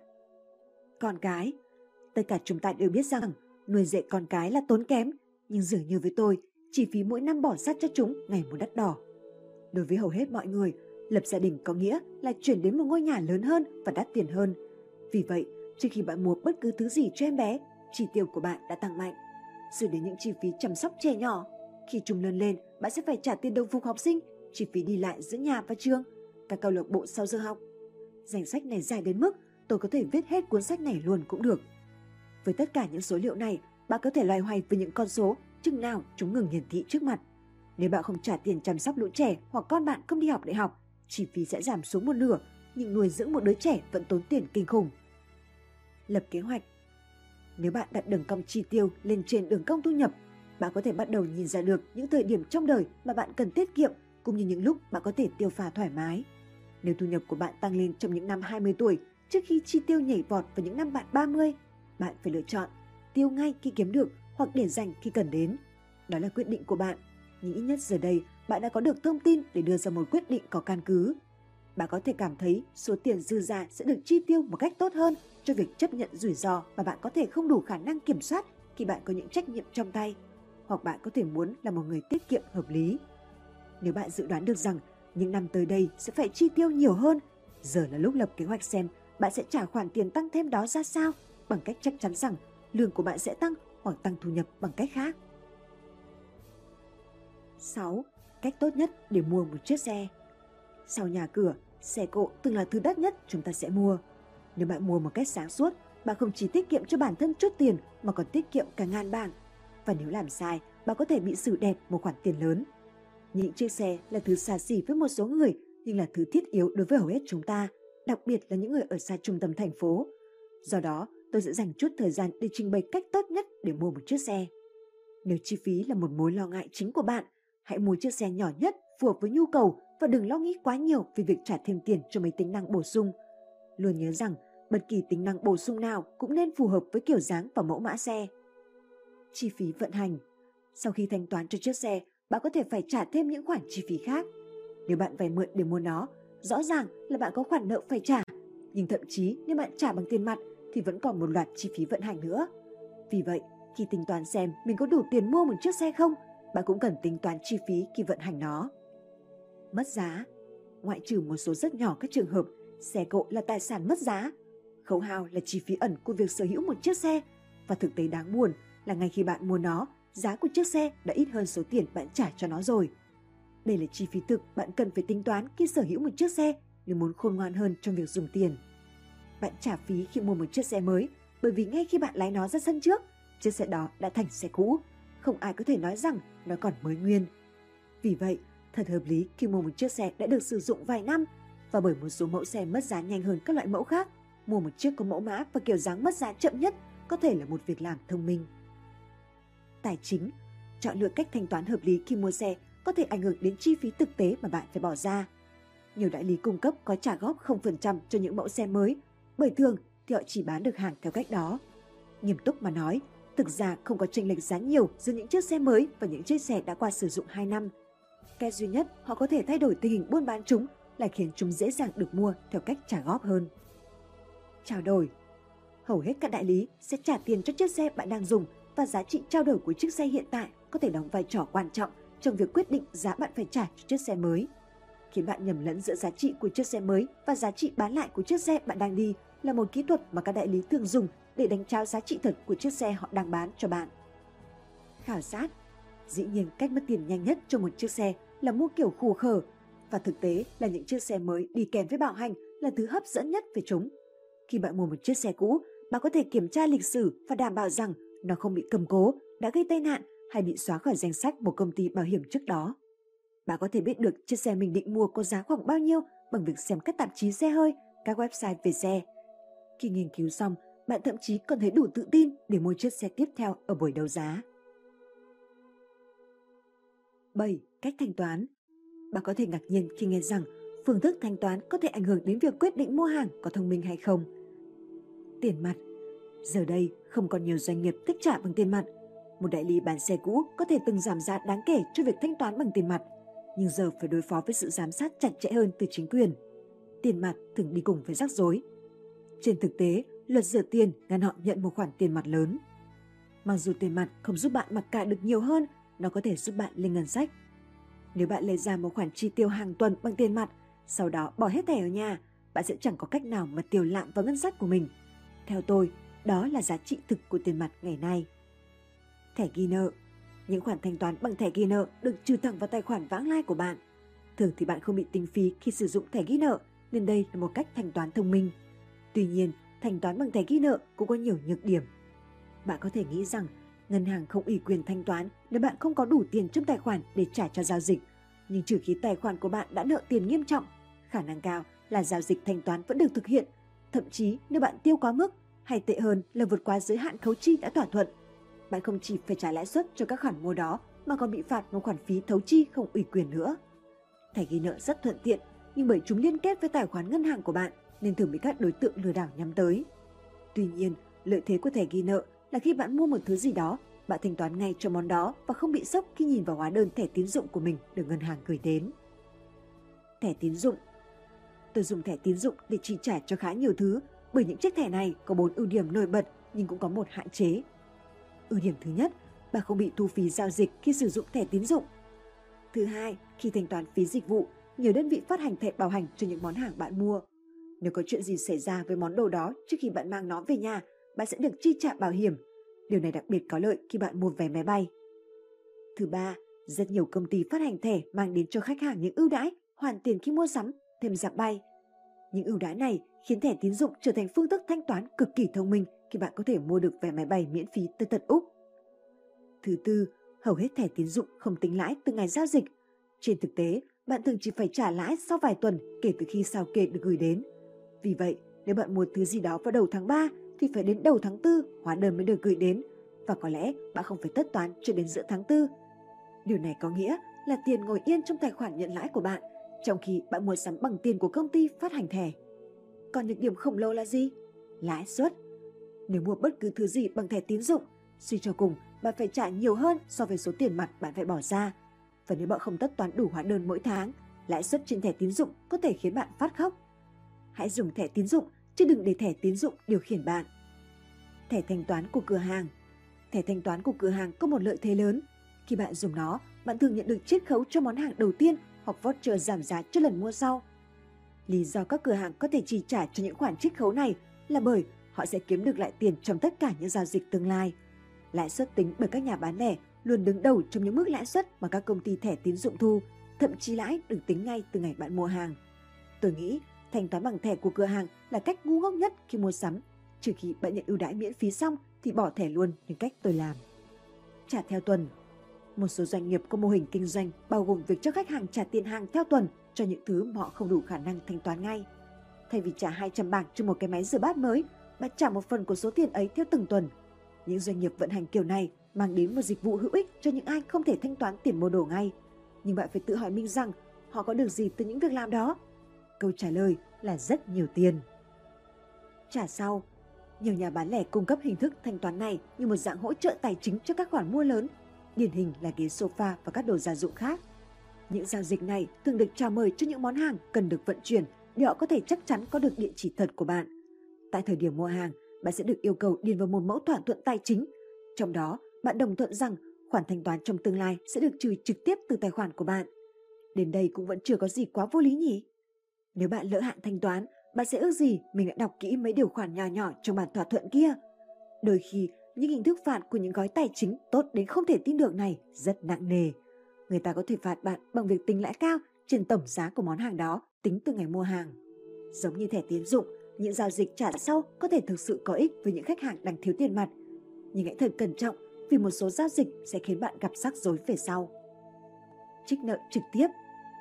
Việc ký ủy quyền trích nợ trực tiếp cho phép ngân hàng thanh toán trực tiếp cho các công ty có thể giúp bạn tiết kiệm tiền. Bạn thường nhận được khuyến mại khi bạn trả tiền cho bất kỳ dịch vụ gì như bảo hiểm sự cố, thẻ tập gym. Nếu không nhận được chiết khấu trực tiếp, bạn hãy hỏi về phí trích nợ trực tiếp. Có lẽ bạn sẽ thấy nó rẻ hơn. Đảm bảo trích nợ trực tiếp có nghĩa là bạn có thể dùng nó bất cứ lúc nào. Nhưng nếu việc hủy bỏ này khiến bạn nợ tiền bất cứ nhà cung cấp nào, nó sẽ tự động chấm dứt hợp đồng của bạn với họ và cho phép họ tìm cách thanh toán thông qua các phương tiện khác. Phần 4. Vay mượn. 1. Nợ tốt, nợ xấu. Tôi biết chắc chắn rằng mình sẽ không thể giàu có, không thể trở nên giàu có nếu tôi không vay mượn. Mọi doanh nhân khởi nghiệp mà tôi biết đều sử dụng nợ để tạo ra lợi nhuận. Vào hết những người sống thoải mái khi về hưu mà tôi biết đều có đảm bảo tài chính như việc họ từng nợ dưới dạng thế chấp nhà. Vậy thì sao những món nợ lại tốt với người này và kinh khủng với người kia? Đó là bởi nó được chia thành nợ tốt và nợ xấu. Học cách phân biệt hai loại nợ này giúp bạn thay đổi đời sống tài chính. Nợ cũng giống bản chất tiền tệ, là một công cụ và nếu được sử dụng đúng cách, nó sẽ thực sự tạo ra tiền. Nợ tốt. 70% người Anh sống ở nhà riêng và phần lớn nhà cửa đất đai được mua nhờ sự hỗ trợ của một khoản thế chấp. Mọi người vui vẻ vay nợ để mua một ngôi nhà, bởi theo thời gian, giá cả của ngôi nhà ấy có khả năng tăng, trong khi quy mô khoản thế chấp vẫn giữ nguyên hoặc giảm đi khi họ trả dần. Vay nợ cho phép tôi tạo ra lợi nhuận. Nếu bạn có thể hiểu được việc đó, thật dễ hiểu vì sao tôi nghĩ nợ là một điều tốt. Nợ xấu. Nợ có thể được coi là xấu vì hai lý do chính. Thứ nhất, đó là khoản vay để tiêu pha. Thay vì đầu tư vào một tài sản có khả năng gia tăng giá trị, bạn lại mua những thứ mất giá hoặc không có giá trị, như những chuyến nghỉ dưỡng hay giải trí chẳng hạn. Lợi thế của việc mượn tiền để chi tiêu chính là bạn có được thứ bạn muốn ngay lập tức, nhưng mặt khác, bạn bị tính lãi cho những gì bạn mượn. Lý do thứ hai và nghiêm trọng hơn nhiều là khi bạn không thể trả được nợ. Nếu bạn vay nợ khi đang có một công việc rồi mất việc và không thể trả nợ được, khả năng cao là người cho bạn vay sẽ bắt đầu khởi kiện bạn để đòi lại khoản nợ gốc và bất kỳ khoản lãi nào tới hạn. Nợ tốt hay nợ xấu còn chịu ảnh hưởng của một yếu tố cuối cùng, lạm phát. Lạm phát là tỷ lệ tăng giá cả lên mỗi năm. Nếu tỷ lệ lạm phát ở mức 5% thì để mua một thứ gì đó giá 1 bảng vào năm ngoái, bạn phải bỏ ra 1,05 bảng vào năm nay. Điều này có nghĩa là giá trị của đồng bảng bị giảm đi. Nếu bạn mượn tiền vào năm ngoái, khoản tiền bạn mượn bị giảm mất giá trị trên thực tế. Theo thời hạn, lạm phát làm giảm giá trị thực của khoản tiền mà bạn nợ, khiến bạn dễ dàng chi trả hơn. Vì vậy, vay nợ vào thời kỳ lạm phát cao có thể được coi là một điều tốt. Dĩ nhiên, ngược lại, giảm phát ảnh hưởng đến tiền của bạn. Những thời kỳ giảm phát kéo dài tăng khoản tiền bạn nợ lên đáng kể. Trong giai đoạn này, vay nợ khiến bạn mất nhiều hơn lãi suất phải trả. Đòn 7. Khi một doanh nghiệp vay nợ, bên cho vay sẽ muốn biết doanh nghiệp này có thể được bẩy lên nhiều đến thế nào. Việc hiểu lý do các ngân hàng làm vậy và quyết định mức độ đòn bẩy lý tưởng riêng của mình giúp bạn đảm bảo rằng món nợ tốt không biến thành nợ xấu. 2. Một số khoản nợ tốt hơn những món nợ khác. Một trong những điều thông minh nhất bạn có thể làm trong bất kỳ giao dịch nào là tự hỏi đối phương được lợi gì từ việc làm của họ. Câu trả lời cho câu hỏi đó có thể giúp bạn thực sự hiểu cách vận hành của ngành cho vay. Nhớ rằng các ngân hàng không thích mạo hiểm và nếu bạn có thể cung cấp cho hồ sơ tín dụng đẹp một số tài sản đảm bảo cho khoản nợ, họ sẽ thấy việc cho bạn vay có ít rủi ro. Những khách hàng vay nợ rủi ro thấp có xu hướng nhận được lãi suất cạnh tranh. Tuy nhiên, nếu bạn có hồ sơ tín dụng tệ hoặc không thể đưa ra bất kỳ tài sản thế chấp nào, ngân hàng sẽ có khả năng muốn thể hiện sự rủi ro họ cảm nhận được khi cho bạn vay bằng cách tính lãi suất cao. Đó chính là tỷ lệ rủi ro trên lợi nhuận. Bạn càng ít rủi ro với bên cho vay thì bạn càng được trả mức lãi suất thấp. Các bên cho vay thường luôn tìm cách cố gắng giảm rủi ro không thu hồi được nợ, và một trong những cách họ sẽ làm là cố gắng bán cho bạn thứ gọi là bảo hiểm đảm bảo thanh toán PPI. Bằng việc chi thêm một khoản phí bảo hiểm hàng tháng, PPI sẽ thanh toán khoản bạn còn nợ nếu bạn không đủ khả năng chi trả trong một số trường hợp nhất định. Khoản vay đảm bảo và không đảm bảo. Khi tiếp cận bên cho vay để vay một khoản nợ, bạn có thể nhận được hai loại: vay đảm bảo và không đảm bảo. Khoản vay đảm bảo nghe có vẻ tốt hơn đúng không? Để tôi nói cho bạn nghe, nó không tốt hơn đâu. Người cho vay sẽ luôn cố gắng đảm bảo khoản tiền họ cho bạn vay bằng tài sản của bạn. Điều này có nghĩa là nếu bạn không thể thanh toán khoản vay, họ sẽ có quyền thu hồi nó bằng tài sản đảm bảo và lấy chúng đi từ tay bạn. Những người cho vay thích cho vay có đảm bảo bởi họ sẽ có ít rủi ro hơn. Bù lại thì bạn thường phải trả mức lãi suất thấp hơn. Tuy nhiên, hiếm khi sự chênh lệch lãi suất giữa khoản vay đảm bảo và không đảm bảo đủ lớn để bạn mạo hiểm một khoản vay đảm bảo. Thậm chí, nếu bạn nghĩ chắc chắn bạn không thể mất việc và luôn đủ khả năng thanh toán, thì khi trải qua sóng gió, bạn sẽ biết rằng cuộc đời đầy những điều khó lường. Lãi suất và phí. Khi bạn đang tìm nơi để vay tiền, bạn nên tham khảo nhiều nơi để tìm khoản vay rẻ nhất, hệt như việc bạn ngó nghiêng để mua một chiếc máy giặt rẻ nhất vậy. Bởi lãi suất càng cao thì bạn càng phải trả nhiều. Nếu bạn được chọn bên cho vay, hãy chọn một tổ chức bạn có thể tin tưởng, kể cả nếu việc đó khiến bạn phải trả nhiều hơn cho khoản vay của mình. Nếu bạn gặp khó khăn khi trả nợ, thường thảo lại với công ty nổi tiếng khiến cuộc sống của bạn dễ thở hơn. Tuy nhiên, bạn nên nhớ rằng những khoản vay hời nhất không phải lúc nào cũng đến từ những bên cho vay có tiếng. Những bên cho vay nhỏ lẻ không thể cạnh tranh về mặt hình ảnh hay ngân sách marketing nên họ thường cạnh tranh trong thương lượng. Các khoản vay được đưa ra theo lãi suất cố định và lãi suất linh hoạt, và không phải lúc nào cũng dễ dàng để biết được đâu mới là cách tiết kiệm nhất trong dài hạn. Nếu bạn cố định mức lãi suất trọn đời cho khoản vay và khi lãi suất tăng lên, bạn sẽ được lợi, nhưng nếu lãi suất giảm xuống thì bạn sẽ tự hại mình. Thẻ tín dụng. Theo tôi, thẻ tín dụng là một phương thức quản lý tiền mặt tốt trong ngắn hạn, nhưng không tốt để vay tiền dài hạn. Có thể bạn là người không ngại đổi thẻ 3 tháng một lần để hưởng tỷ suất tốt nhất, nhưng bởi họ phạt nặng khi bạn lỡ thanh toán, nên hơn hết, về lâu về dài, bạn cần tìm đơn vị phát hành thẻ luôn áp dụng mức phí thấp, lãi suất khiêm tốn. Vay ngân hàng. Nếu bạn có hồ sơ ngân hàng và xếp hạng tín dụng, hồ sơ theo dõi về khả năng thanh toán tốt, các ngân hàng chỉ thích cho bạn vay tiền và chẳng quan tâm tới việc bạn làm gì với khoản vay đó. Họ muốn bạn có một kỳ nghỉ, mua một chiếc xe, đi chơi đêm, thậm chí là làm nhiều việc hơn bạn vẫn làm.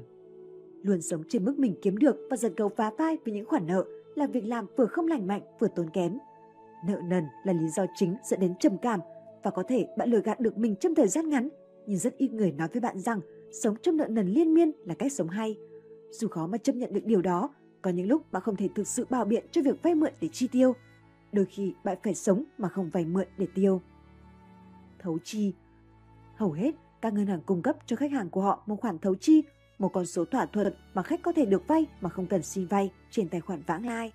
Thấu chi có thể rất tiện dụng nếu bạn được thanh toán trễ hoặc có một khoản chi phí bất ngờ. Nếu thấu chi của bạn tính lãi 15% và bạn phải trả nợ 100 bảng trong 3 ngày, bạn sẽ chỉ phải trả vài đồng bởi lãi suất được tính theo ngày. Nhưng vấn đề xảy ra nếu bạn không thể thanh toán thấu chi, bởi điều đó có nghĩa là bạn phải trả lãi suất cao hơn nhiều so với việc bạn vay nợ ngân hàng.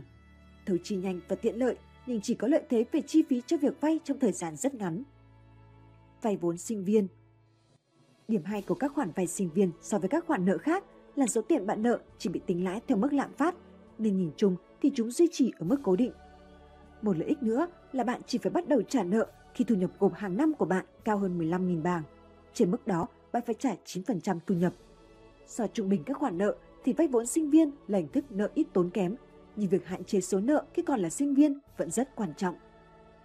Gia đình và bạn bè. Vay tiền từ bạn bè và gia đình có nhiều ưu điểm so với các nguồn vay khác. Ưu điểm lớn nhất chính là bạn thường có thể vay nhanh, không cần điền vào biểu mẫu nào, không cần kiểm tra tín dụng, không phải đợi 5 ngày để tiền được chuyển vào tài khoản. Tuy nhiên, việc này cũng đi kèm những hạn chế và bạn nên cân nhắc trước khi hỏi vay tiền những người bạn yêu quý. Trước hết, hãy chắc chắn 100% về việc họ có mong muốn bạn trả lãi hay không. Thứ hai, hãy xác định một khung thời gian trả nợ. Thứ ba, hãy đảm bảo rằng cả bạn và người cho vay đều hiểu rằng khoản vay sẽ được trả dần theo từng đợt hay trả tất cả một lúc. 3. Xử lý nợ. Một số người biết cách trả nợ, nhưng phần lớn mọi người đã mắc kẹt trong vòng luẩn quẩn, vay nợ mới để trả nợ cũ hoặc chỉ trả được một số tiền tối thiểu mỗi tháng.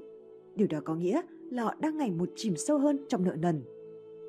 Đối mặt với vấn đề, một trong những lý do khiến mọi người vướng vào nợ nần là họ không thích nói chuyện về tiền bạc, và trừ khi chuyện này thay đổi, nếu không, mỗi bước tiếp theo của bạn sẽ càng khó khăn hơn. Tin vui là một khi bạn đối mặt với vấn đề, mọi việc có khả năng sớm trở nên tốt hơn. Bước đầu tiên cần làm là tính tổng các khoản nợ của bạn, vay ngân hàng, thẻ tín dụng, thẻ của cửa hàng, vay từ bạn bè và gia đình, thấu chi, rồi xem bạn đang nợ bao nhiêu. Trong khi trải nghiệm quá trình đau thương này, hãy ghi lại mức lãi suất mà bạn phải trả cho mỗi khoản nợ và tổng các khoản thanh toán nợ thường xuyên mỗi tháng là bao nhiêu. Điều này giúp bạn quyết định mình sẽ trả nợ từng khoản nợ ra sao. Xử lý vấn đề. Khi bạn đã có thể tính được tổng số nợ của mình, nhiệm vụ của bạn là bắt đầu tìm cách xóa nợ. Nếu số nợ khiêm tốn, bạn chỉ cần tối đa hóa thu nhập và giảm chi tiêu xuống mức tối thiểu là đủ. Khoản chênh lệch bạn tiết kiệm được mỗi tháng có thể đủ để giảm dần nợ. Nhưng nếu bạn có khoản nợ khá lớn, bạn phải hành động quyết liệt hơn. Việc đầu tiên cần làm là sắp xếp các khoản nợ theo thứ tự quan trọng. Dù công ty thẻ tín dụng có thúc giục bạn, thậm chí gọi điện cho bạn hàng ngày, thì họ cũng không có quyền lấy nhà của bạn. Khác với những công ty tiện ích, họ không thể ngừng cung cấp dịch vụ thiết yếu của bạn. Vậy nên, hãy ưu tiên trả trước những khoản nợ đe dọa lấy đi ngôi nhà của bạn nếu bạn không trả được nợ. Các khoản hợp nhất nợ được quảng cáo thường xuyên như là một giải pháp thần kỳ cho những vấn đề về nợ, thậm chí giúp bạn trả hết nợ mà vẫn còn ít tiền tự thưởng cho mình. Bạn sẽ là một tên ngốc nếu vay nhiều hơn mức bạn thực sự cần thiết, trả hết nợ trước, sau đó tự thưởng cho bản thân. Lời khuyên của tôi là tránh bất kỳ người nào đang đặc biệt nhắm vào những đối tượng vay nợ. Họ có thể nghĩ ra những sản phẩm và kỹ thuật bán hàng bằng hiểu biết của mình về việc làm việc với những khách hàng dễ tổn thương và có thể sợ hãi về tài chính. Tôi linh cảm là những chuyên gia cho vay kiểu này không mang đến cho bạn những giao dịch tái cấp vốn tốt nhất. Bạn tốt hơn là nên nói chuyện với những bên cho vay truyền thống có tiếng. Phần 5. Tiết kiệm và đầu tư. 1. 3 lý do bạn nên tiết kiệm.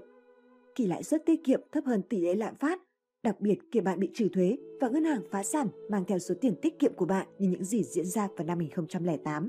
Chẳng có gì đáng ngạc nhiên khi nhiều người cảm thấy tiết kiệm chẳng được lợi lộc gì. Có hai lý do khiến mọi người không tiết kiệm, hoặc là họ không có khả năng tiết kiệm, hoặc là họ không thấy việc đó quan trọng.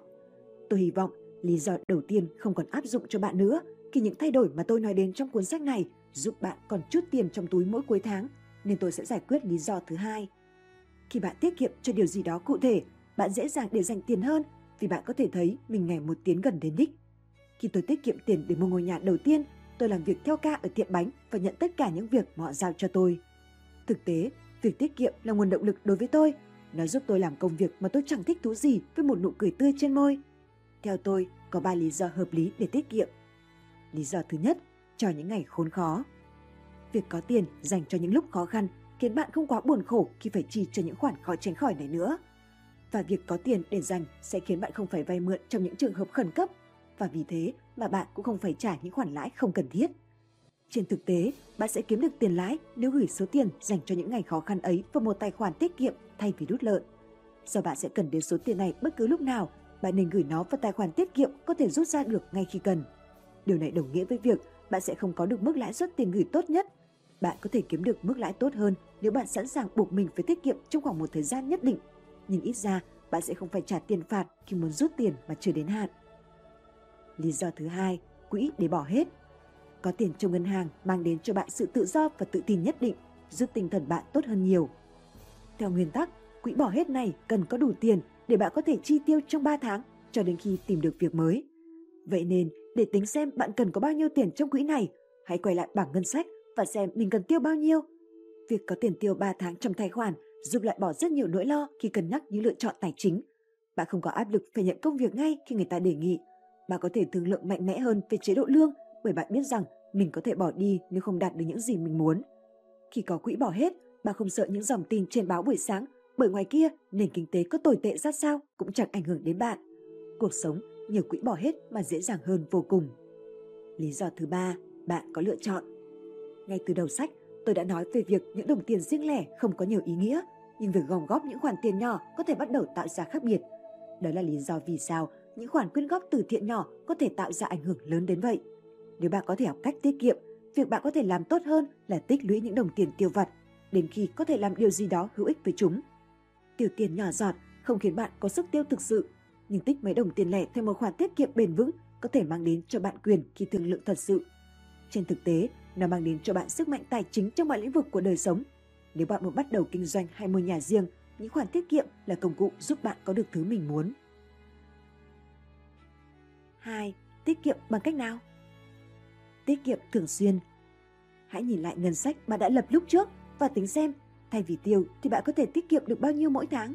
Dù là vài đồng bạc lẻ hay vài trăm bảng, tôi khuyên bạn nên thiết lập việc thường xuyên chuyển số tiền đó từ tài khoản vãng lai sang tài khoản tiết kiệm, sau đó quên luôn nó. Nghiêm túc đấy!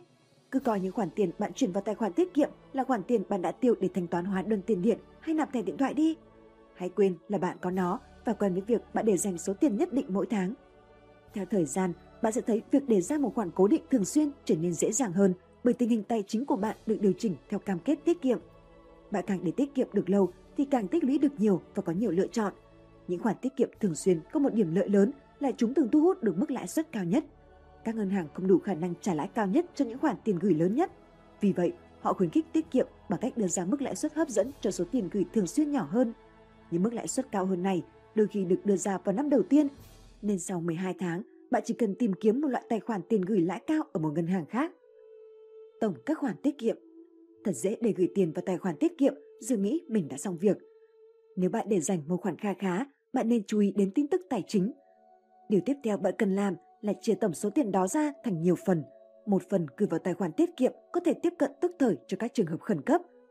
Một phần gửi vào tài khoản thông báo để lấy ra khi bạn cần, như khi mất việc chẳng hạn. Và một phần bạn có thể tiết kiệm dài hạn mà không động tới. Nếu bạn sẵn sàng luân chuyển tiền một cách thường xuyên, việc đó sẽ tạo ra khác biệt lớn trong khoản tiền mà bạn kiếm được. Nhưng hãy kiểm tra những lưu ý nhỏ trong thỏa thuận. Đôi khi những giao dịch có vẻ quá tốt lại đi kèm một số mánh khóe lừa gạt. Bạn hãy theo dõi các bảng lựa chọn hoàn hảo trên phụ lục báo cuối tuần để tìm những giao dịch mới. Và nếu bạn không chắc mức lãi suất mình đang nhận từ khoản tiết kiệm là bao nhiêu, hãy gọi cho ngân hàng và hỏi.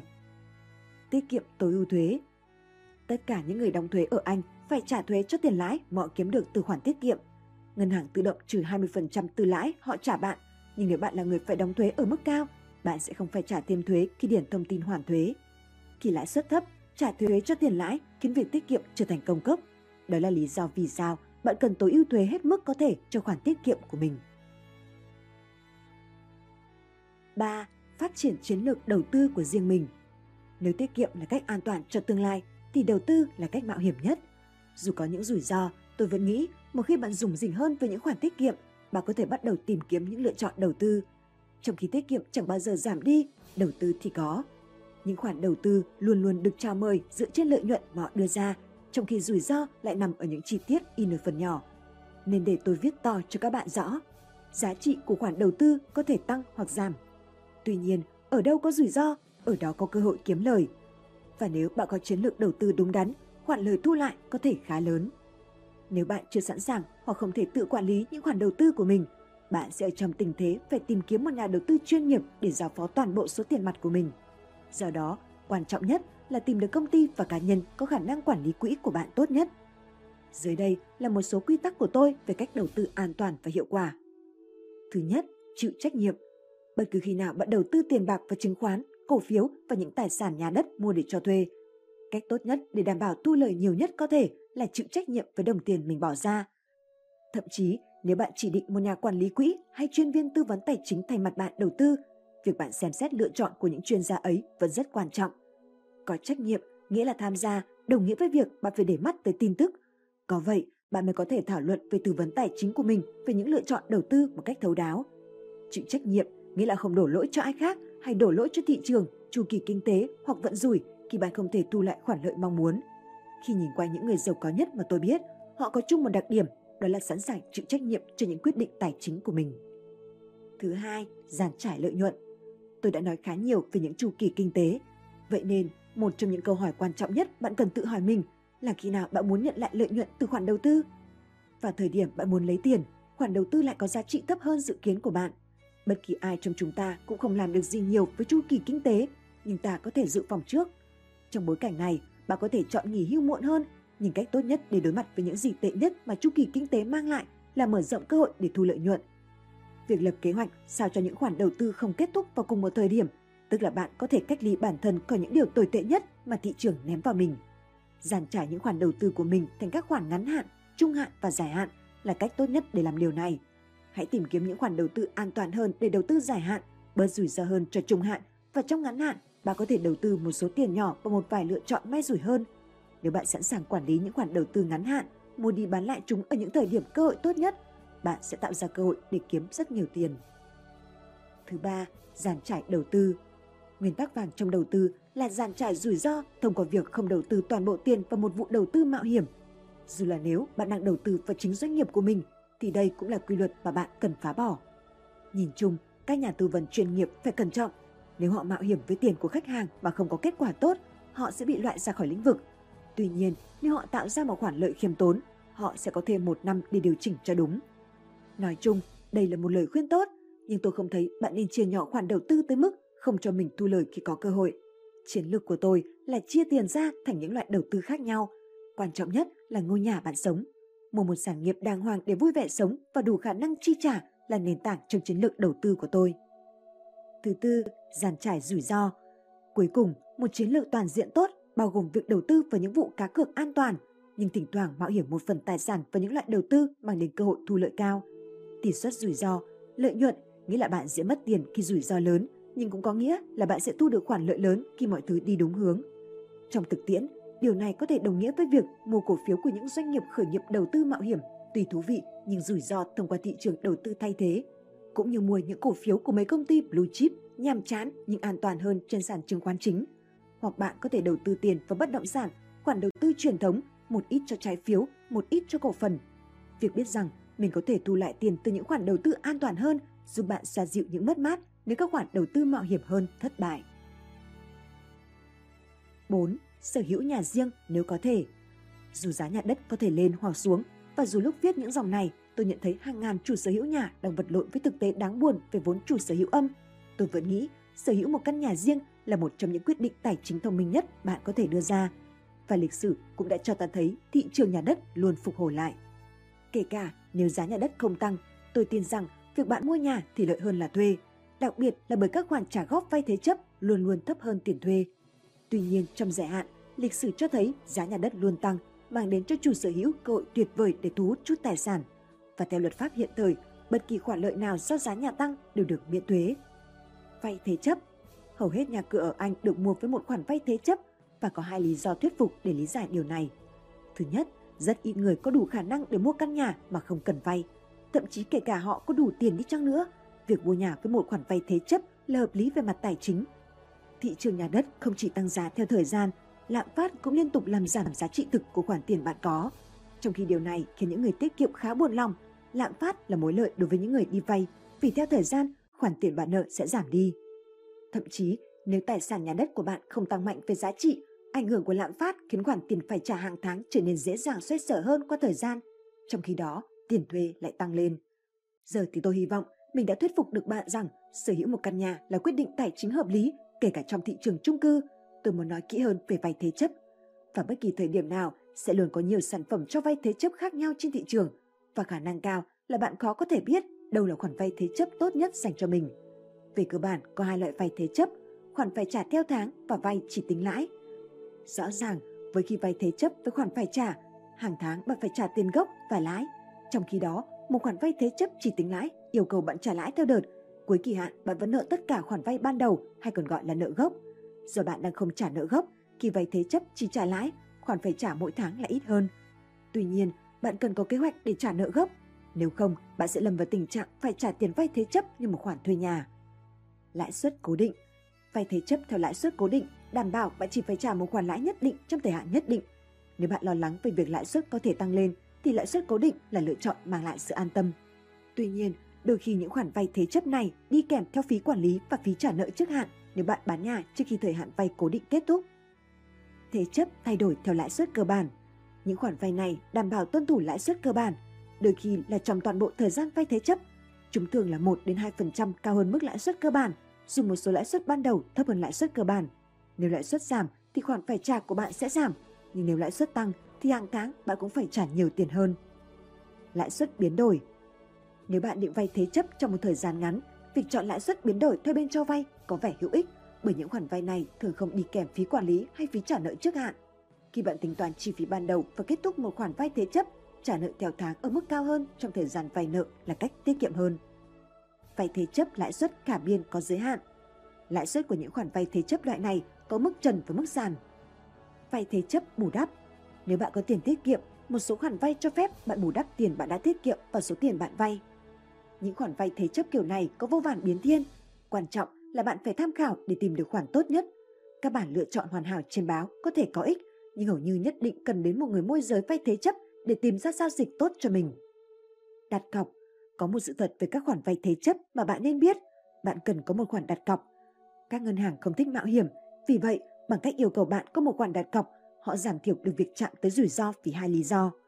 Thứ nhất, nếu bạn có một khoản đặt cọc, khả năng là bạn có trách nhiệm về tài chính. Nhưng thứ hai, quan trọng là khoản đặt cọc bảo vệ ngân hàng khỏi việc tài sản nhà đất bạn mua có khả năng giảm giá trị. Khoản đặt cọc của bạn càng cao thì bạn càng bảo vệ ngân hàng khỏi rủi ro. Khi rủi ro được giảm đi, họ sẵn sàng thu ít lợi nhuận hơn. Đó là lý do vì sao những mức lãi suất thấp nhất được dành cho các khách hàng đặt cọc nhiều nhất. Chi phí bổ sung. Khi bạn mua tài sản nhà đất, bạn dễ bỏ qua những khoản chi phí bổ sung. Chi phí cho nhân viên tư vấn pháp lý, thuế trước bạ, tiền chuyển đồ, sửa chữa, phí cho đại lý bất động sản, tiền trả cho môi giới. Những khoản này có thể thực sự làm tăng số tiền bạn phải trả lên nhiều. Vì biết trước mình có khả năng phải tiêu tốn bao nhiêu tiền sẽ giúp bạn dự trù ngân sách cho những khoản ấy. Khả năng chi trả. Nếu bạn mua nhà đất với giá cao trong thời kỳ thị trường bùng nổ, sau đó thị trường đi xuống, bạn có thể nhận thấy mình phải trả cho khoản vay thế chấp nhiều hơn giá trị căn nhà. Tình cảnh này được gọi là vốn sở hữu âm. Điều này khiến bạn khá bực bội, nhưng không đến mức thảm họa nếu bạn có thể chi trả cho các khoản thanh toán thế chấp hàng tháng và bạn vui vẻ sống trong ngôi nhà của mình. Tuy nhiên, nếu thu nhập của bạn giảm đi hoặc khoản thanh toán thế chấp tăng lên khiến bạn không thể đủ khả năng chi trả, bạn sẽ gặp khó khăn. Nếu bạn không trả kịp những khoản phải trả hàng tháng, bên cho vay sẽ bắt đầu khởi kiện bạn để đòi lại tài sản nhà đất. Bạn được bảo vệ khỏi thu hồi tài sản này dưới hình thức trợ giúp của nhà nước. Nếu tài sản nhà đất của bạn bị thu hồi, có khả năng bên cho vay sẽ cố gắng bán nó, có thể là qua đấu giá để lấy lại tiền. Họ sẽ không quan tâm đến việc còn lại bao nhiêu cho bạn. Và nếu giá bán thấp hơn giá trị khoản vay thế chấp, bạn sẽ vẫn phải chịu trách nhiệm trả khoản chênh lệch. 5. Xem tài sản nhà đất như một khoản đầu tư. Nhiều người, trong đó có tôi, coi tài sản nhà đất là một hình thức đầu tư dài hạn tốt.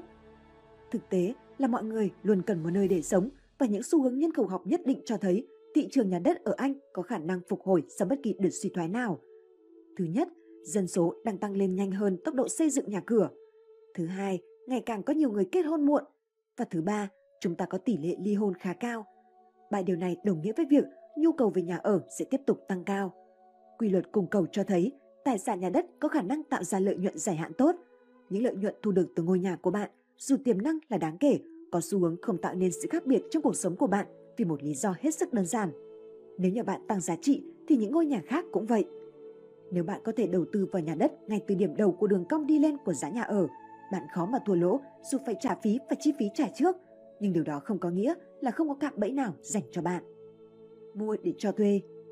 Khi giá nhà đất tăng vào những năm 1990, hàng trăm nghìn người Anh đã tái thế chấp nhà cửa của họ để giải phóng một số vốn chủ sở hữu mà họ đã gây dựng. Khoản phải trả hàng tháng cho khoản thế chấp cao hơn chút ít, bù lại họ có tiền đặt cọc để mua ngôi nhà thứ hai.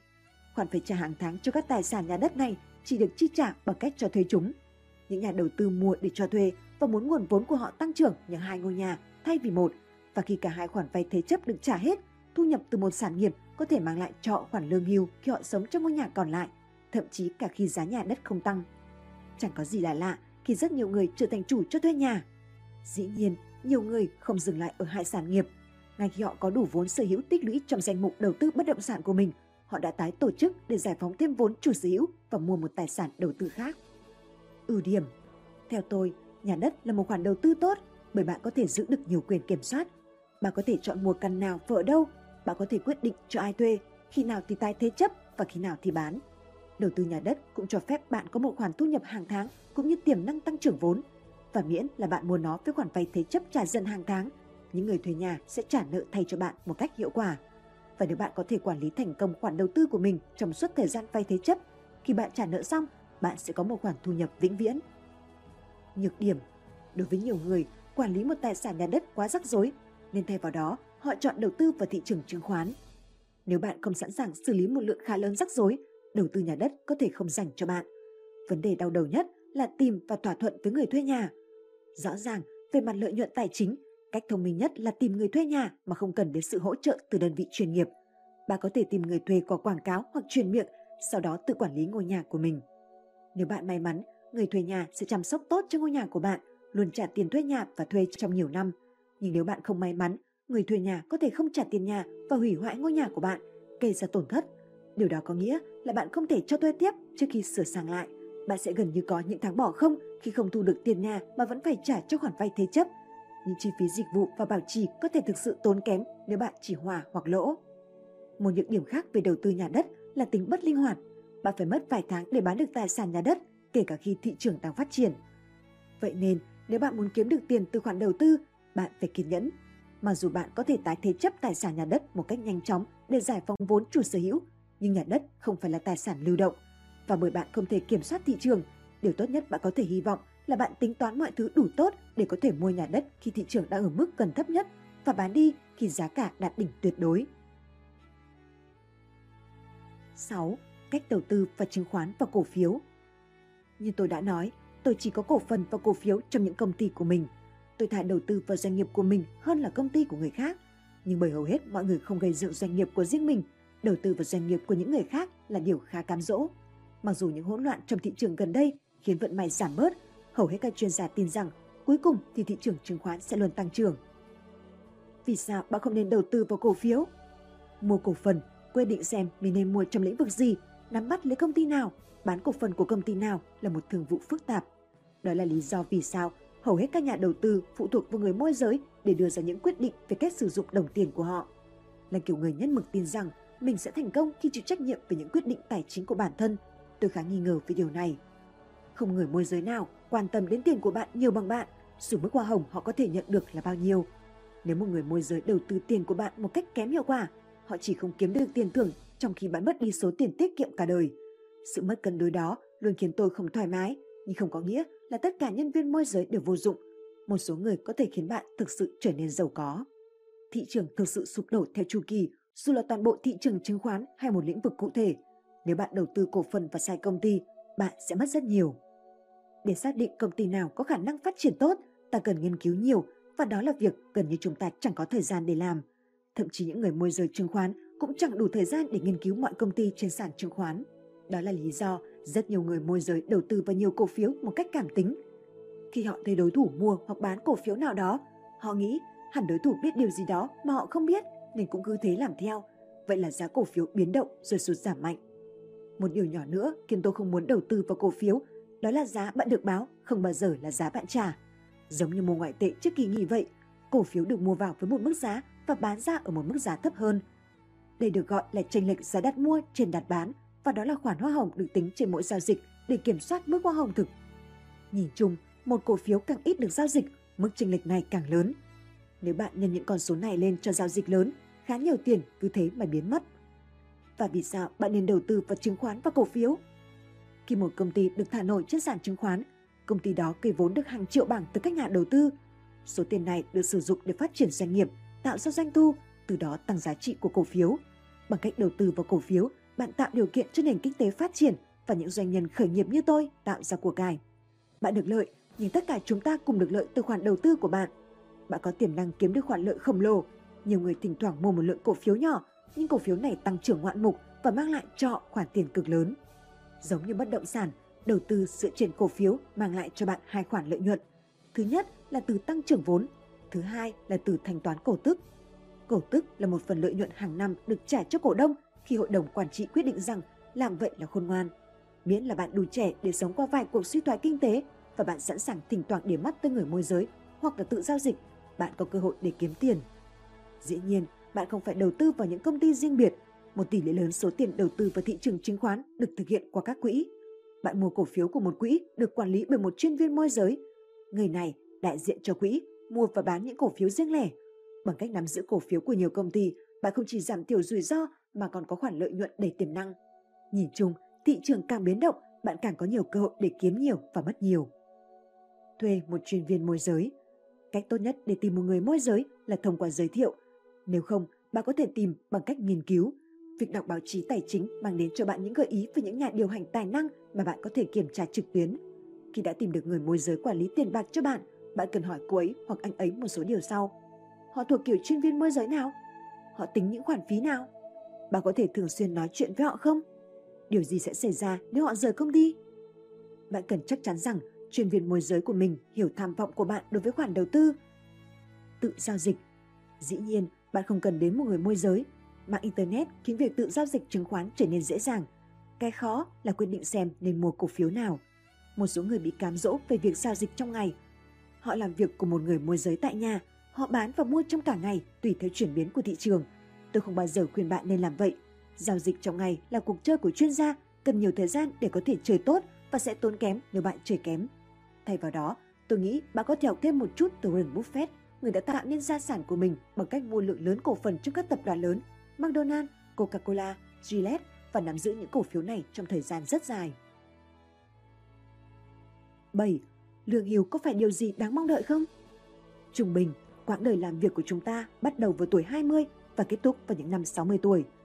Nếu bạn không suy nghĩ về cách tích cóp cho bản thân lúc về hưu, thì khi ngày ấy tới, bạn sẽ phải sống dựa vào khoản trợ cấp của nhà nước theo mức chính quyền có thể trợ cấp.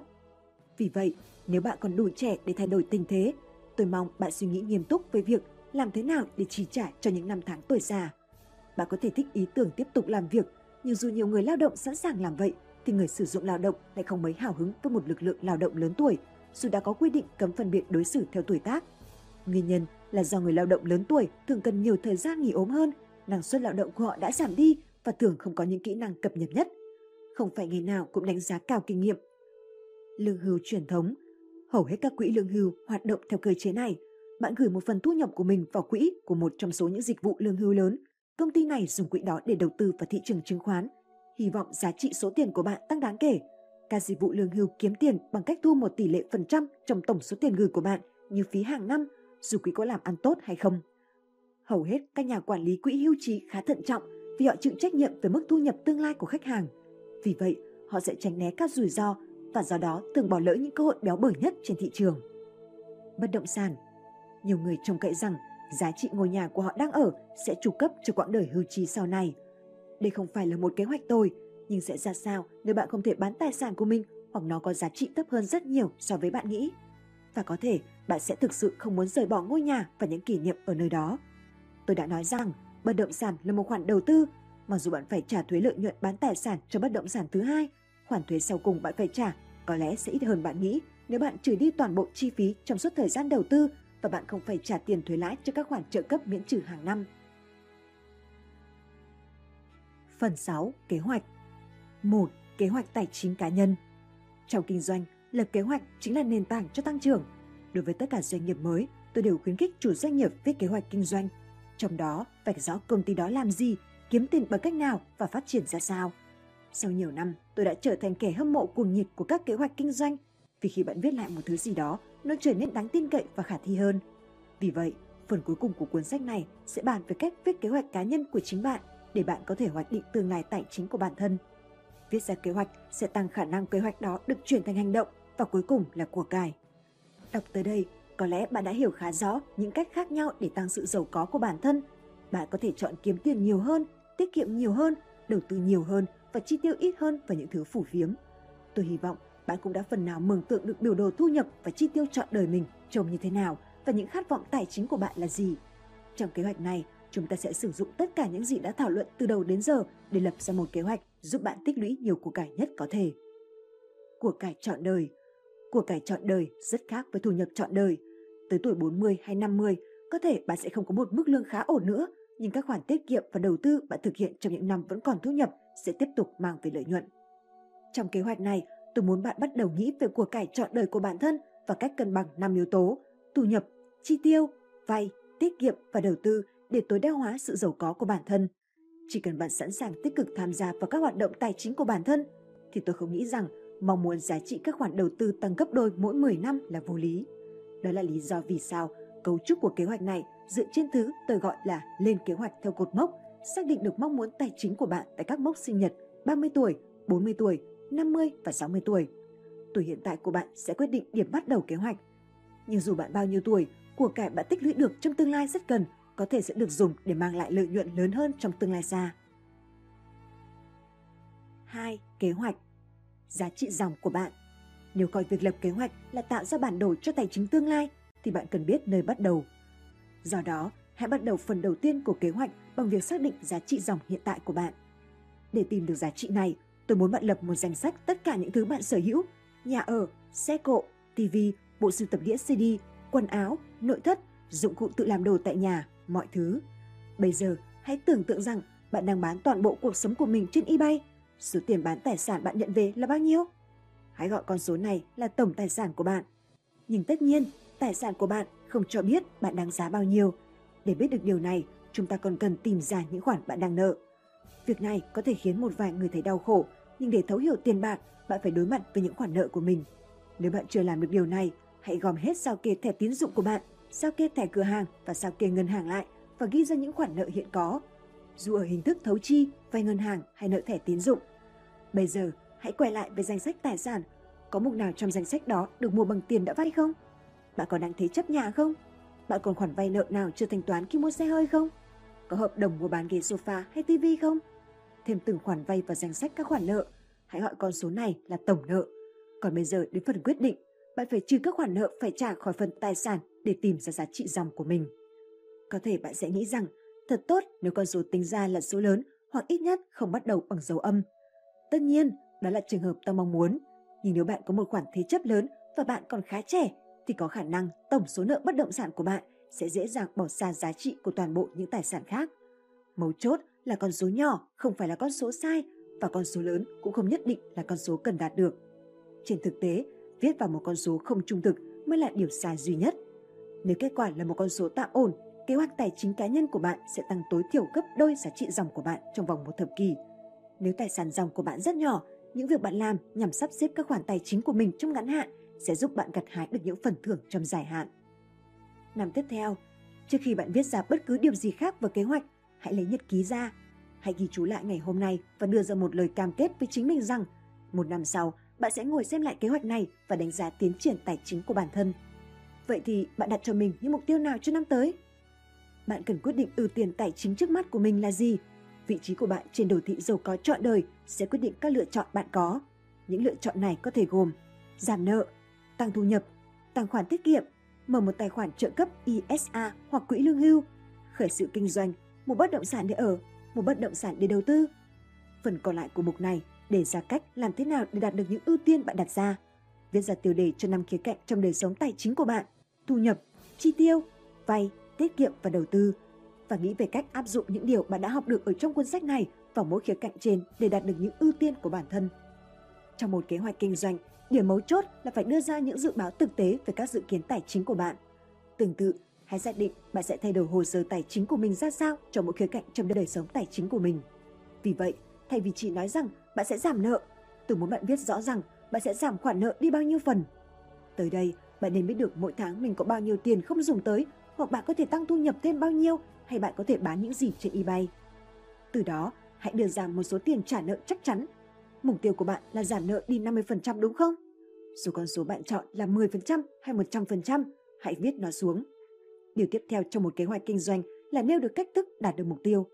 Kế hoạch cá nhân của bạn cũng cần nêu ra được điều đó. Hãy viết ra cách bạn sẽ dùng để trả hết nợ. Bạn sẽ giảm chi tiêu, đàm phán với những người cho vay hay kiếm thêm thu nhập. Nhìn rõ ràng những con số trên giấy trắng mực đen giúp bạn dễ dàng hiểu được những gì bạn đang cố gắng đạt được, và bạn cũng sẽ tự hỏi mình liệu bạn có thể làm được nhiều hơn như vậy không? Nếu bạn bắt buộc bản thân mình thực sự cố gắng trong suốt một năm, liệu bạn có tăng được thu nhập không? Nếu bạn tập trung hết sức vào việc trả nợ, liệu bạn có thể giảm một nửa số nợ không? Bạn nên liệt kê chi tiết như trên cho từng mục tiêu tài chính của bạn trong năm tiếp theo.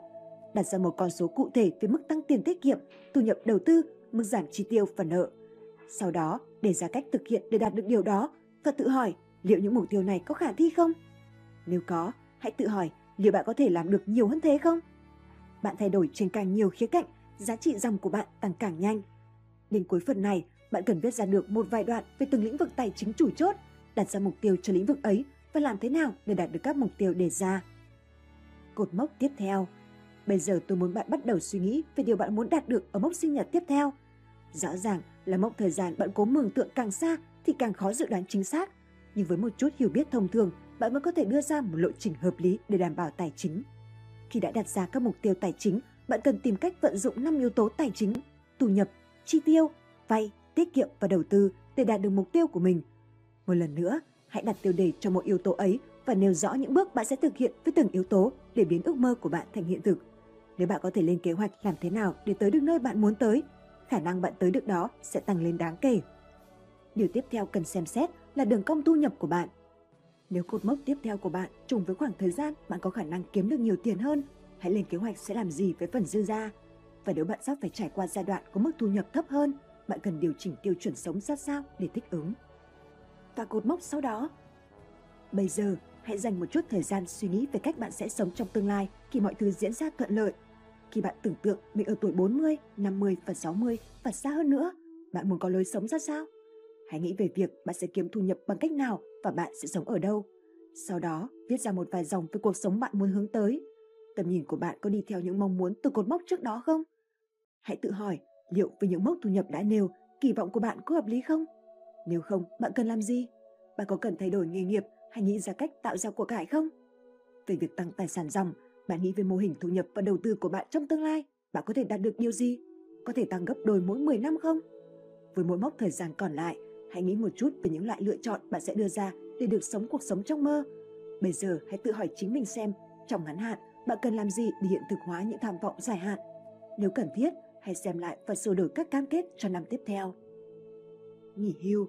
Trước khi hoàn thành kế hoạch, hãy nghĩ xem bạn sẽ gây quỹ nghỉ hưu ra sao? Hãy suy tính liệu với mô hình thu nhập của bạn, bắt đầu kế hoạch hưu trí truyền thống có phải là lựa chọn hợp lý không? Hay bạn cần những phương án thay thế? Bạn nên trích ra bao nhiêu phần trăm trong thu nhập hiện tại của mình để có một khoản thu nhập tương đối ổn trong tương lai? Hãy viết ra một vài dòng nêu ra cách để bạn để dành cho tuổi già. Nếu bạn thì không chắc chắn, hãy viết vào kế hoạch rằng đến giờ này năm sau, bạn sẽ hoàn thiện chiến lược hưu trí của mình. Đánh giá thường niên. Thực chất, đây chính là phần quan trọng nhất. Tôi muốn bạn cam kết rằng sẽ thực hiện quá trình này mỗi năm. Lấy kế hoạch năm trước ra và đánh giá những gì bạn đã đạt được so với các mục tiêu của mình. Mọi thứ có theo đúng kế hoạch không? Nếu bạn không đạt được mục tiêu của mình, bạn có thể xác định lý do không? Và nếu bạn đạt được nhiều hơn mục tiêu đề ra, bạn có thể học được gì từ thành công ấy? Hãy ăn mừng thành công của bạn, nhưng nếu bạn thất bại, hãy chắc chắn rằng bạn hiểu được lý do. Một phần khác của việc đánh giá hàng năm là xem xét các sản phẩm tài chính bạn có và tự đánh giá xem liệu những khoản tiết kiệm và đầu tư của bạn đã hoạt động đủ tốt chưa và bạn có sử dụng hiệu quả những khoản nợ của mình không. Tìm gặp và nói chuyện với một số cố vấn tài chính, đọc báo và theo sát ngân sách. Bạn càng am hiểu tình hình, bạn càng có khả năng trở nên giàu có. Cảm ơn các bạn đã lắng nghe. Nếu yêu thích, bạn có thể đăng ký mua các đầu sách phát triển cá nhân, kinh doanh và làm giàu tại địa chỉ sách tóm tắt.vn. Link đăng ký đã có ở phần mô tả phía dưới video này. Bạn có thể mua sách gốc từ nhà xuất bản với giá ưu đãi lên đến 50% từ nhà xuất bản BizBook khi mua thẻ VIP theo các gói sách ưu đãi ở phần mô tả phía dưới video này. Hoặc bạn có thể gọi ngay hotline 0984 87 1603 để được tư vấn và đăng ký sớm nhất. Sách tóm tắt. Chúc bạn thành công!